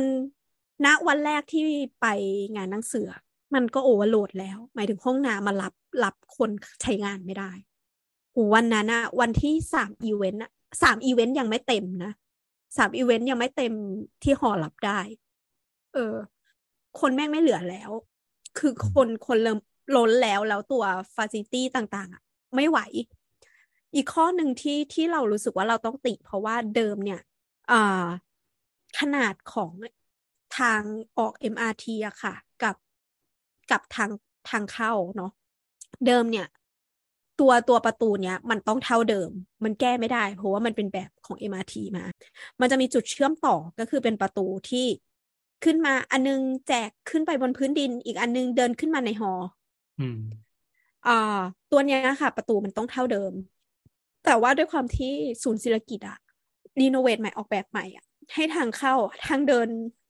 ทางเดินที่เป็นริมนอกของฮอนะคะ กว้างมาก แต่ว่าอีกกว้างกว่าประตูของ MRT อะประมาณสองสามเท่าได้อะประมาณสองเท่าได้ ดังนั้นเนี่ยเอ่อทางที่กำลังจะเดินลงไป MRT มันกลายเป็นคอขวดลงไปอ๋อเราจะเห็นว่าเหมือนคอสะพานงี้มีวันใช่ใช่มันมันจะเล็กมากแล้วก็ พอขวดลงไปแล้วก็ไม่ได้เป็นโถงใหญ่ของ MRT นะ คือ MRT มันก็มีปริมาณที่รับได้แค่ระดับหนึ่งเหมือนกัน เพราะว่ามันต้องถ่ายเทผู้โดยสารออกไปใช่ไหมอืม มันรับได้น้อยกว่าหอประชุมอีก มันจะมีวันหนึ่งที่เอ่อมีเหตุวุ่นวายกันขึ้นมา แล้วคนนะกรูกันไปสองทีก็คือกรูกันไปทางออกที่ที่เป็นส่วนโค้งของศูนย์ศิริกิติ์ที่มันเป็นบันไดขึ้นไปเหมือนแอมฟีอะค่ะอืมกับอีกที่หนึ่งทุกคนก็คือ วิ่งไปที่ MRT ซึ่งเป็นคอขวด ซึ่งน่ากลัวมาก อืม คือตอนนั้น ตรงนั้นเรารู้สึกว่า เนี่ยแหละ คือจะเป็นจุดอ่อนแอทั้งเรื่อง safety แล้วก็เรื่องความสะดวกสบายมาก ๆ เลย ไอ้กรณีที่ซึ่งพอมีมีอ่าน้ำน้ำจบยังเออก็จะคือคือเราเราคิดว่าเออโอเคพี่ก่อนดีกว่า ก็เรื่องการระบายคนอย่างเงี้ย มันเป็นเหมือน requirement พื้นฐานของอาคารสาธารณะขนาดใหญ่มากประเภทนี้ ไม่รู้เขาเรียกว่าอาคารประเภทไหนนะครับ ที่ที่สเกลมันขนาดเนี้ย อืม มันจะต้องมีมีโปรโตคอลประมาณหนึ่ง ถ้าเกิดว่ามีเหตุอะไรเกิดขึ้น เช่นอยู่ๆมีระเบิดตุ้ม หรือไม่ก็มีไอ้บ้าคนหนึ่งไปตะโกนว่ามีระเบิด หรือไม่ก็มีเหตุที่ไม่คาดฝันเกิดขึ้นนะการระบายคนมันจะต้องทำให้คนน่ะฟลัดออกได้ทันที หรือคอนเสิร์ตจบอืมคนจะต้องฟึบออกได้ทันที อันเนี้ยถือว่าโอเคไหมถ้าถ้าเทียบไปกับที่ Impact ที่พี่ แอนเคยพูดอะ อันนู้นอะ ออกไปทุกประตูและมีบันไดเดินลงทุกประตู นึกภาพ Impact Arena นะครับ ไอตัวคือ Impact มันมีหลายหลายก้อนใช่ไหมไอก้อน Arena ก็คือที่เขาอืมจัดเป็นคอนเสิร์ตบ่อยๆอะระบายคนได้แบบฟึบคนหายหมดจริง ๆ ประตูเยอะใช่มากใช่บันไดคืออันออนั้กนอะเยอะมาก รอบทิศเลย แต่อันเนี้ยด้วยด้วยไทป์ของอาคารมันคนละอย่างกันเนาะอันเนี้ยก็ต้องมีความสกิลละระดับหนึ่งหมายถึงว่า หมายถึงจำกัด คนเข้าคนออกด้วยอะไรอย่างเงี้ยอ่า แล้วก็มันเป็นหอปิด พอจะออกฟึบอย่างนั้นนะก็ยาก แต่ถ้านับดูจริง ๆ อะ เอ่อถ้าเกิดเห็นในแบบอะค่ะ เราจะเห็นว่า เอ่อทางทางเดินหนีไฟอะเยอะจริงๆถ้าเกิดเหตุมีไอ้บ้าตะโกนระเบิดแล้วเราต้องรีบออกจากอาคารทันทีเราหนีทางบันไดหนีไฟเนาะอืม เออ แต่ว่า ไอคนน่ะมันยังไม่ช่องรู้ช่องหนีไฟนี่ยังเป็นแบบ กฎหมายอาคารที่เหมือนสร้างห้างอะไรอย่างงี้ป่ะ ทุกหกสิบเมตรต้องมีบันไดหนีไฟหนึ่งก้อนอะไรเงี้ยน่าจะใช่น่าจะตัวเดียวกัน เพราะว่าเป็นอาคารใหญ่ใหญ่พิเศษอ่าเหมือนกันเออเอออืม คือเราว่าตัวเนี้ย วันนั้นน่ะประชาสัมพันธ์ไม่ดี คือคนหนีไปทางที่เป็นเป็นเป็นเป็นเอนทรานปกติของตัวเองคือตัวเองเข้ามาตรงไหนก็ออกตรงนั้น ดังนั้นเนี่ยอ่าเขาเข้าใช่มาใช่ทางใช่เอ็มอาร์ทีเขาย้อนกลับมาทางเอ็มอาร์ทีทุกคน เออ อันนี้เป็นอืมสัญชาตญาณของคนเลยนะ เข้าทางไหนก็ออกทางนั้น เพราะเราเรารู้อยู่ทางเดียวไง เราไม่ได้รู้ผังเราไม่เคยมาอืมอืมซึ่งซึ่งเอาจริง ๆ จากที่ดูผังแล้วว่ามันก็มีทางออกแค่สองทางเองอะคือเขาจะเรียกว่ามันจะเป็นทางออกทางเรียกว่าเลกไซด์ก็คือออกไปทางด้านที่น้ำบอกอะออกไปทางอืมบ่อข้างหลังเนาะกับอีกอย่างหนึ่งคือเป็นลักษณะพิเศษอืมดับออฟอะไรเงี้ย ซึ่งถ้าถามอย่างที่น้ำบอกอะถ้าน้ำมาถ้าแบบมาทางเอ็มอาร์ทีกูก็ไม่รู้หรอกว่าไอประตูหานี่จะพากูออกไปที่ไหน อืมอืม ใช่ใช่ คืออย่างเงี้ยสมมติว่าไม่ได้สมมติเรื่องจริง ก็คือไอ้บ้าตะโกนอยู่ในหอ อ่าแล้วทุกคนแบบแตกคือมีการวิ่งวิ่งออกมาจากหอ แต่ว่าอ่าตัวตัว exhibition อันเนี้ยค่ะ มันมันอยู่มันอยู่ชั้น LG เนาะมันอืมต้องขึ้นไปอีกชั้นหนึ่งเพื่อออกทางประตูเล็กอืมเล็กไซส์ตรงนั้นอะ คนไม่รู้หนึ่งไม่รู้ต้องต้องขึ้นบันไดเลื่อนแล้วหนึ่งกับสองก็คือถ้าวิ่งย้อนไปคือวิ่งไปทาง MRT อะสะดวกกว่ากับเขาสามีมก็คือเขามีมันจะมีคลิปที่ทุกคนวิ่งกรูกันขึ้นไปตรงบันไดอะเออยังไม่เห็นเลยเขามีบันไดเฉยๆไหมไม่มี มีแต่บันไดเลื่อนใช่ไหมมีแต่มีบันไดเลื่อนกับลิฟต์ค่ะ จะมีไม่สามจุดอยู่ทางเล็กไซส์อะไม่มีบันไดเฉยๆด้วยใช่ไหมหมายถึงเข้าใจอ่าระหว่างว่าบันไดระหว่างเฉยๆชั้นน่านี้จะใช่ไหมอ่าระหว่างชั้นน่ะ ก็คือต้องใช้ทุกบันไดหนีไฟไม่แทมีนเลยนะใช่ไหมน่าจะไม่มี ไม่มีเหรออืมไม่ซึ่งซึ่งพอพูดอย่างนี้ปั๊บเฮ้ยอันตรายว่ะเพราะในความเป็น LG ปั๊บมันออกโดยตรงไม่ได้อะแล้วเกิดสมมติว่าเกิดเหตุอย่างนี้แล้วไม่เกิดแบเขาบมีระไม่เบิดมีขึ้นะนที่ดูเนี่ยไม่มีถึงถามไงว่า คือเห็นเป็นรูปบันไดควายควายควายอันนี้คือบันไดเลื่อนหมดเลยใช่ไหมใช่ใช่บันคไดรับเลื่อไอ้นบันไดที่เออสวยๆมีสีทองสีเงินนะเออซึ่งนั่นหมายความว่าถ้าจะหนีได้จริงๆก็คือต้องวิ่งออกไปลานจอดรถแล้วก็วิ่งย้อนขึ้นไปทางรถวนลงมา ซึ่งเราไม่รู้หรอกว่ามันต้องออกทางไหนเออเฮ้ยอันตรายว่ะถ้าสมมติซึ่งวันนั้นซึ่งเขาเขาไม่ได้เปิดนะ เออซึ่งเกิดวันนั้นบนบันไดสมสมมติที่จอดรถว่าวันนั้นเขามีระเบิดจริง ๆ แล้วแบบบึ้มขึ้นมาแล้วไฟลุกอย่างเงี้ยไอ้เหี้ยตายคาบันไดเลื่อนกันหมดเลยนะ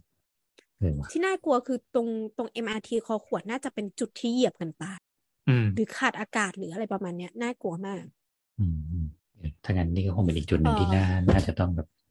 มีป้ายมีการแบบสอน evacuate พอสมควรนะว่าการมาหอประชุมศิริกิติ์แล้วเกิดเหตุขึ้นมาคุณต้องหนียังไง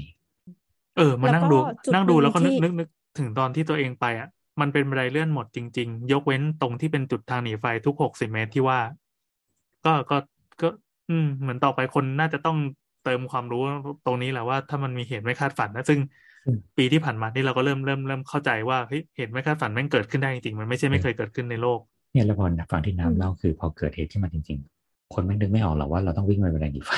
ใช่ มันไม่ใช่ไฟไหม้ดีกว่าแล้วกูจะไปบันไดหนีไฟเพื่อความ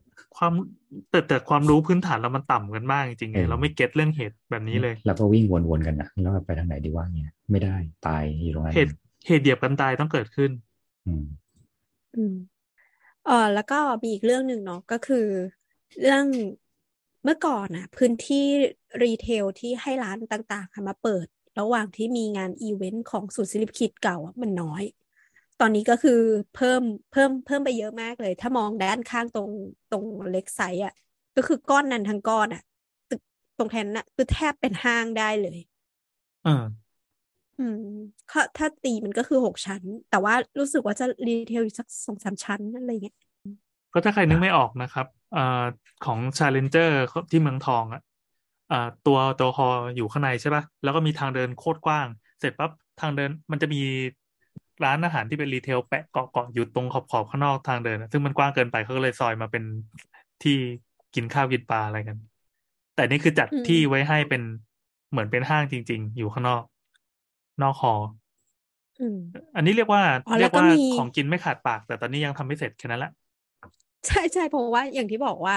แค่เฉพาะตัวหอเนี่ยก็คือขึ้นหอขึ้นคอแล้วนะคือสามร้อยอืมตารางเมตรสามละสามแสนตารางเมตร เราทำไม่เสร็จภายในสามปีอะอืม ก็คือตัวร้านที่ที่เป็นรีเทลค่ะ คือในงานหนังสือก็คือยังไม่เสร็จร้อยเปอร์เซ็นก็หาที่กินข้าวยากๆ แต่แต่ว่ามันมีศูนย์อาหารที่อยู่ชั้นล่างลงไป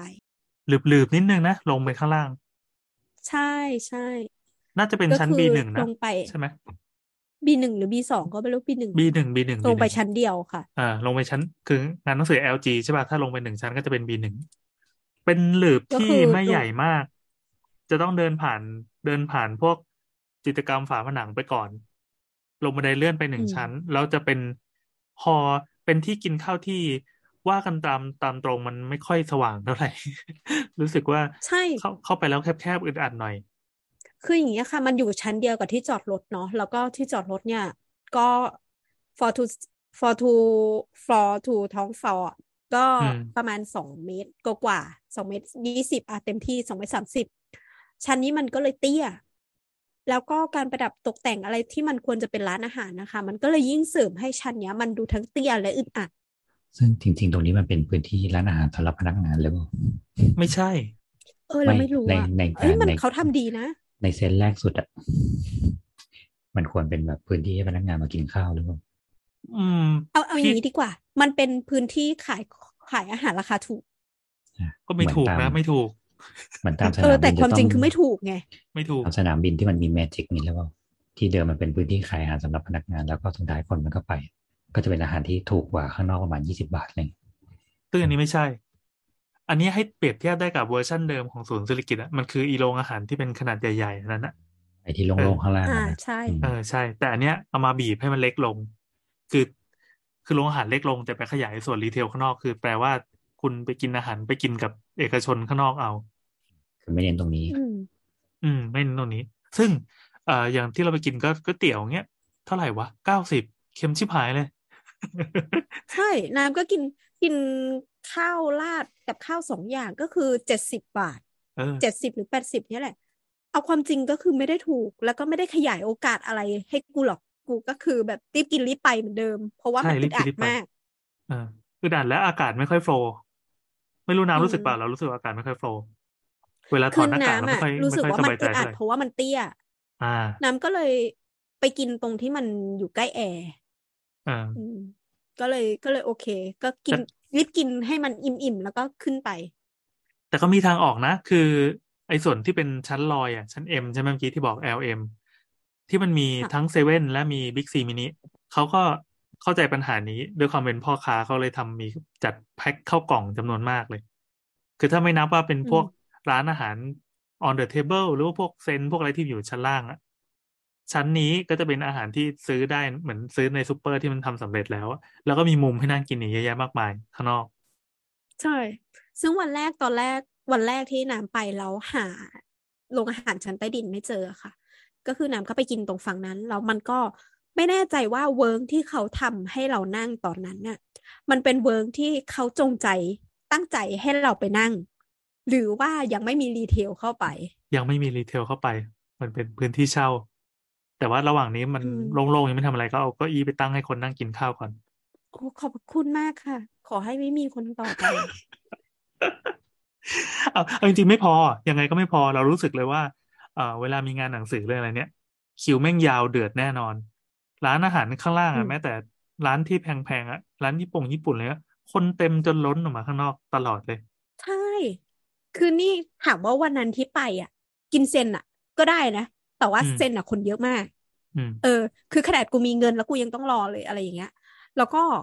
อีก moment หนึ่งที่เราคิดว่า ถ้าพี่แอนบอกบอกว่าโซนนั้นน่าจะกลายเป็น retail ทั้งหมด กลับมาที่ปัญหาอีกปัญหาหนึ่งที่คนพูดถึงที่นี่งานหนังสือก็คือ ไม่มีที่นั่ง อืม ถ้าวันหนึ่งที่อ่ารีเทลเต็มหมดเลย กูซื้อข้าวกล่องแดงมาได้อันหนึ่งจะไปกินที่ไหน ก็ต้องไปนั่งกินเหมือนเดิม คืองานหนังสืออะค่ะ มันมีคนบ่นว่าเออไม่มีที่นั่งรอเมื่อก่อนนะงานหนังสือ งานหนังสือภาพเก่าๆจำได้ไหมมันจะมีเก้าอี้กระดาษ อันนั้นที่คือไปพับดีลขึ้นกับมาแล้วให้เรา SCG นั่งอ่า อันเออปีนี้ก็ยังมีอยู่แต่ว่าอยู่ข้างในฮอลล์แล้วก็แรกๆในยังไม่มีเหมือนจะมีเติมมาอ๋อโดนด่า ไม่ไม่รู้เป็นเพราะโดนด่าหรือเปล่า อ่าอืมต่อต่อของน้ำก็คือก็ก็มีเก้าอี้กระดาษเนี่ยมาให้นั่ง แต่ว่าอยู่เบี้ยใบ้รายทางริมหอ แต่ว่าพอออกมาข้างนอกที่ที่มันเป็นโถงใหญ่ตรงตรงทางขึ้น ตรงทางขึ้นเอ็มอาร์ทีอะก็ไม่อืมมี ก็จะจะเห็นวันที่ไปแล้วเป็นภาพที่เห็นบ่อยมากก็คือทุกคนนั่ง นั่งกับพื้น นั่งกับพื้น ส่วนตัวเออส่วนตัวเรามองว่า อ่า ตัวตัวงานหนังสือ และตัวศูนย์ศิริกิตเขาเป็นคนละเจ้ากัน ศูนย์ศิริกิตมีหน้าที่ให้เอ่อให้งานหนังสือให้เนี่ยเช่าเช่า เออดังนั้นสิ่งที่เขาทำก็คือจัดเตรียมสถานที่เท่านั้น เขาไม่ได้คำนึงถึงความสะดวกสบายของผู้มาใช้งานหนังสือ เขาคำนวณคำนวณแค่ว่า คนที่จะเข้ามาจัดงานหนังสือมาจัดบูธเนี่ยเข้าได้ยากไหมก็คือ เขาดูแลแค่ตรงที่จอดรถเอาดรอปของเข้ามาเท่านั้นเอ่อส่วนอื่นเขาไม่ได้เตรียมสำหรับคนมาซื้อหนังสือไง อันเนี้ยก็คือมันต้องเป็นงานหนังสือทำแต่ว่าเราก็คิดว่าเขาเช่าคำว่าเช่าพื้นที่สิริกิตศูนย์สิริกิตอะมันก็คือแค่ในฮอลล์ไงมันไม่ได้บอกว่าเขาเช่าไปถึงข้างนอก ต้องอำนวยความสะดวกไปถึงข้างนอกเนี่ยเพราะจริงๆก็ต้องเออบอกมัว่านก็มันเลยก็ต้เป็องนอีหลักมันก็อีเหลือต้องเออมันก็ต้องแชร์พื้นที่ให้คนอื่นด้วย ถ้าพูดแบบแฟร์ๆนะคุณเช่าแต่ฮอลล์เนี่ยเกิดสมมติข้างๆมี มีคนเช่างานอื่นด้วยเงี้ยแล้วคุณเอาเก้าอี้ไปตั้งหมดอะแล้วฮอลล์อื่นก็ใช้อะไรกันนะเออมันก็จะไม่มีพื้นที่ตรงเนี้ยก็เลยคิดว่าจริง ๆเขาก็คือมีค่าที่แค่ provide แบบพื้นที่ว่างๆให้ใช้งานได้เฉยๆอะอืมอืม ซึ่งตรงนั้นมันคือ circulation อืจมริงๆคือใช่ถ้าบางคนทำที่นั่งบางคนทำที่นั่งในหอที่มึงเช่ากูไปด้วยซ้ำเนี่ยแค่มึงเอาเก้าอี้มานั่งมาตั้งก็ผิดแล้วเนี่ยแล้วคนที่รับผิดชอบเรื่องจะต้องมีเก้าอี้หรือไม่มีเนี่ย ก็คือคนจัดคนจัดงานงานครับใช่ ไม่ใช่เออมันก็ไม่ใช่ตัวอาคารเพราะมันก็คืออีเวนต์อีเวนต์หนึ่งที่คุณจัดอะเพราะฉะนั้นคุณจะเสิร์ฟกับคนที่มางานได้มากน้อยแค่ไหนนั่นคือผู้จัดงานต้องเป็นคนจัดการไม่ใช่ศูนย์อืมก็อย่างศูนย์เขาก็ออกแบบตาม standard นะมีที่บันไดหนีไฟเท่าไหร่มีเออห้องน้ำเท่าไหร่อย่างเงี้ยคือตามคุณตามหลักที่ควรจะมีคุณมีหน้าที่เปิดแอร์ให้มึงแล้วไงนี่ไงทางเดินเปิดแอร์เว้ยไม่ได้ปิดแอร์เนี่ยอืมทีนี้ข้างในก็ต้องคำนวณว่าคนมาเท่าเนี้ยซึ่งไม่ใช่เป็นมือใหม่เลยนะประสบการณ์การจัดงานเขาโหไม่รู้กี่สิบกี่ครั้งแล้วเออ ต้องบอกว่าบ้านเราชอบพักภาระดีกว่าอ่าเออโดยการที่แบบว่าเออกูจัดงานหนังสือกูคิดแค่จัดงานหนังสือไงแต่อืมสถานที่มึงต้องรองรับกูเองเว้ยเนี่ยมึงจะไปนั่งที่ไหนเรื่องของมึงซึ่งจริงๆตั้งแต่ไปงานหนังสือมาตั้งแต่เด็กจนโตอะก็แม่งนั่งพื้นตลอดอืมอืมถึงความมีความรู้สึกว่าปีแรก ๆ ปีก่อนๆปีนู้นน่ะแม่งก็ไม่มี หรือถึงมีก็คือมันก็ไม่เคยมีคนลุก เพราะมันจะมีคนประเภทที่แบบว่ากูนั่งตรงนี้แหละมึงไปไหนก็ไปแล้วเดี๋ยวค่อยกลับบ้านพร้อมกัน คือมองในแง่หนึ่งมันก็เป็นความโรแมนติกนะ แต่จริงๆ แล้วมันเป็นฟังก์ชันที่ควรจะแก้ไขไงมันเป็นปัญหาเออหรือเอาง่ายๆ ถ้าสมมติว่าจะต้องจัดจัดพื้นที่เพื่อแบบเป็นโซนไว้นั่งอย่างเดียวเนี่ยอืมก็นั่นแหละแล้วมันจะแบบเสิร์ฟกันยังไงวะสมมติว่ามีแบบเนี่ย อย่างแค่สามงานตรงนั้นมาเนี่ยตีกันชิบหาย แล้วร้านแล้วงานเกมกูจะไปนั่งที่ไหนโฮมโปรกูจะไปนั่งที่ไหนเนี่ยอีกงานหนังสือนั่งไปหมดแล้วเนี่ยซึ่งแบบมึงใช้พื้นที่น้อยกว่ากูอีกอะไรเงี้ยอืม ผมลองเทียบกับงานอื่นๆนะ อย่างเช่นแบบงานบ้านและสวนหรืองานสถาปนิกอะเขาจัดพื้นที่เนี่ยก็คือผู้จัดงานอะจะต้องเป็นคนที่รับผิดชอบ แล้วก็เขาทำเป็นมาตรฐานได้ได้ได้โอเค พอสมควรนะคือนั่นมันด้วยฟังก์ชันของคนออกแบบที่เขาแบบนึกออกใช่ไหมเออกับสองเออคือไอ้เหี้ยงานสถาปนิกไม่มีคนมาเป็นแสนไง เออเดินกันเหงาอยู่อย่างเงี้ยเออเออนิดนึงใช่อืมคืองานสถาปนิกมันไม่ได้มาพร้อมของไงกูกลับไปพร้อมกระเป๋าหนึ่งใบอะค่ะโอ้ยเบอร์ชัวร์เพียบเลย แจกอะไรนักหนาจำได้ว่าเป็นงานสถาปนิกแบบสมัยเด็กๆอะต้องแบบตื่นเต้นไงใครแจกอะไรก็ต้องรับแจกอะไรก็ต้องรับเนี่ยอีเหี้ยกระเป๋าแบบอืมกระเป๋าเป้แบ็คแพ็คอะเต็มเนี่ยแล้วเอากลับบ้านไปแม่ก็ด่า เอามาทำเหี้ยอะไรอย่างเงี้ย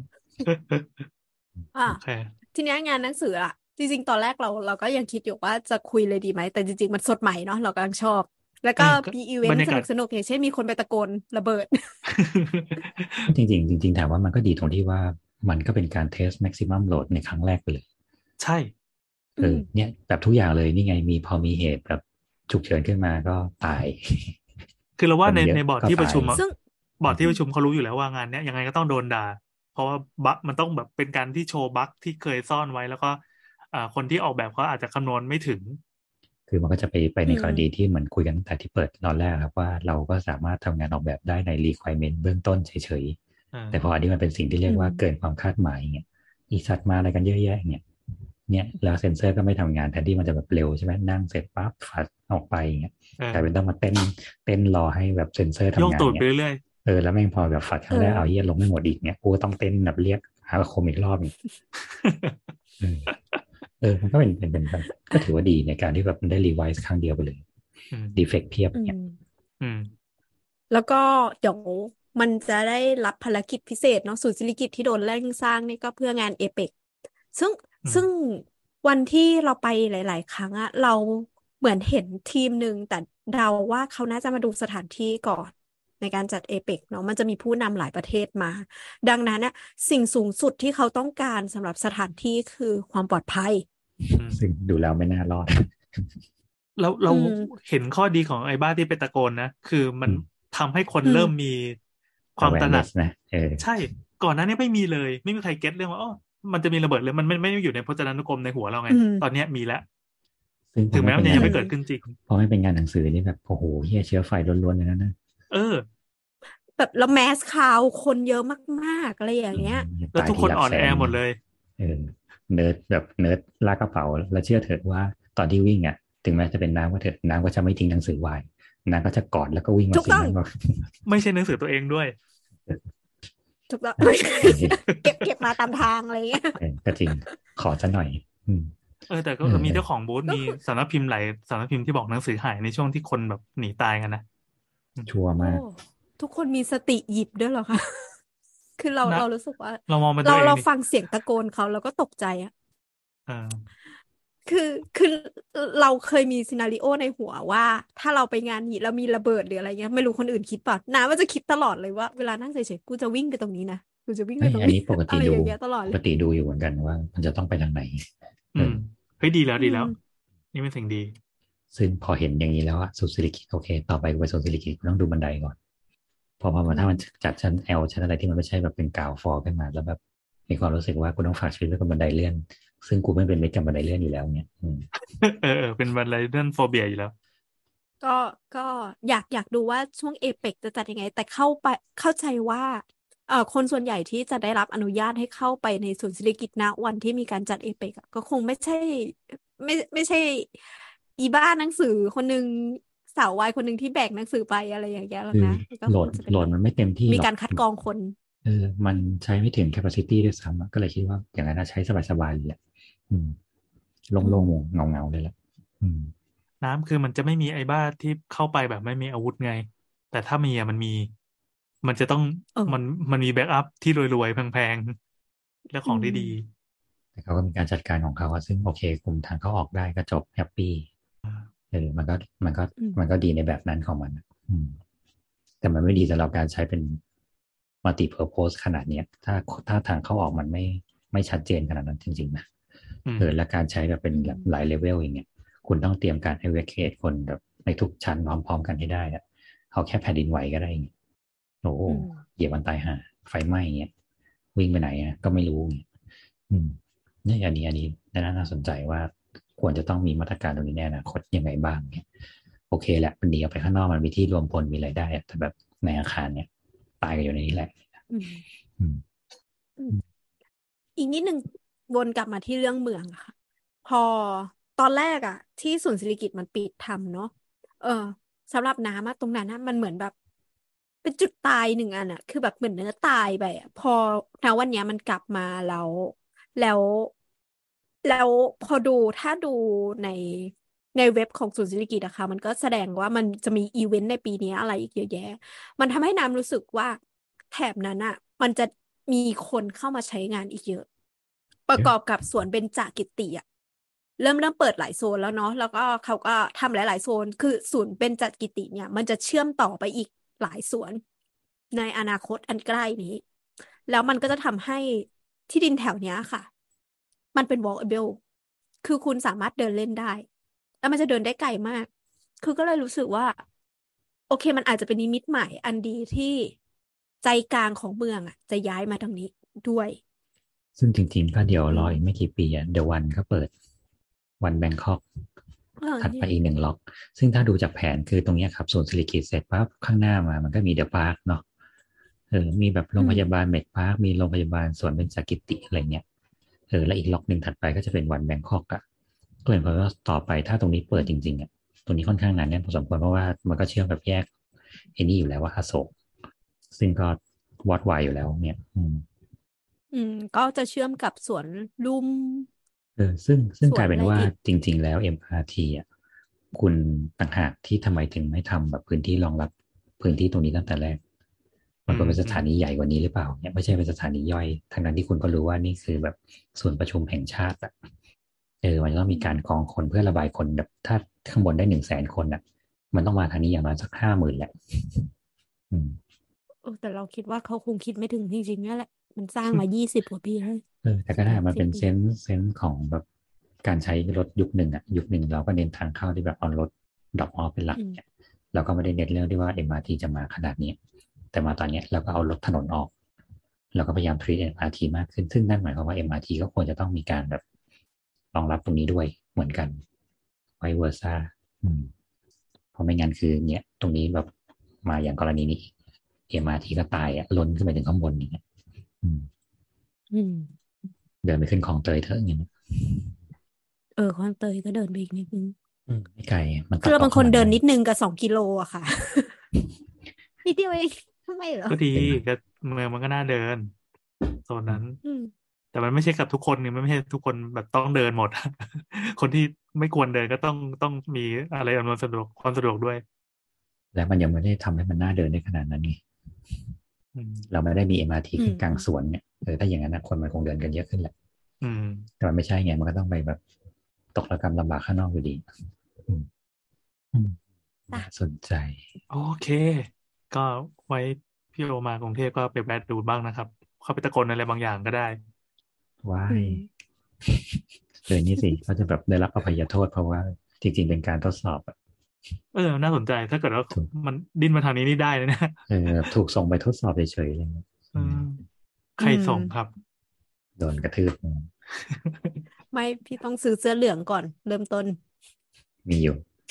อะอืมโอเค แล้วนี่ก็เป็นพอเถอะช่างเถอะอืม EP นี้นะครับ ถ้าเกิดว่าคุณผู้ฟังมีอะไรสงสัยอยากคุยอะไรกับเราก็ส่งหาวิธีส่ง อะไรมาคุยกับเราให้ได้แล้วกัน ส่งซองเปล่าเออส่งส่งจดหมายพร้อมซองเปล่าหรือเขียนโปสการ์ดมาก็ได้ครับ ติดสแตมป์สามบาทนะอย่าลืม เดี๋ยวเราโดนปรับครับทวิตเตอร์ at เสาเสาเสานะครับ แล้วก็ใส่แฮชแท็กช่างเถอะหรือไม่ก็พยายามหาช่องทางติดต่อผ่านโซเชียลต่างๆของสามโคกเรดิโอครับสำหรับวันนี้ก็พอก่อน สวัสดีพอเถอะเออสวัสดี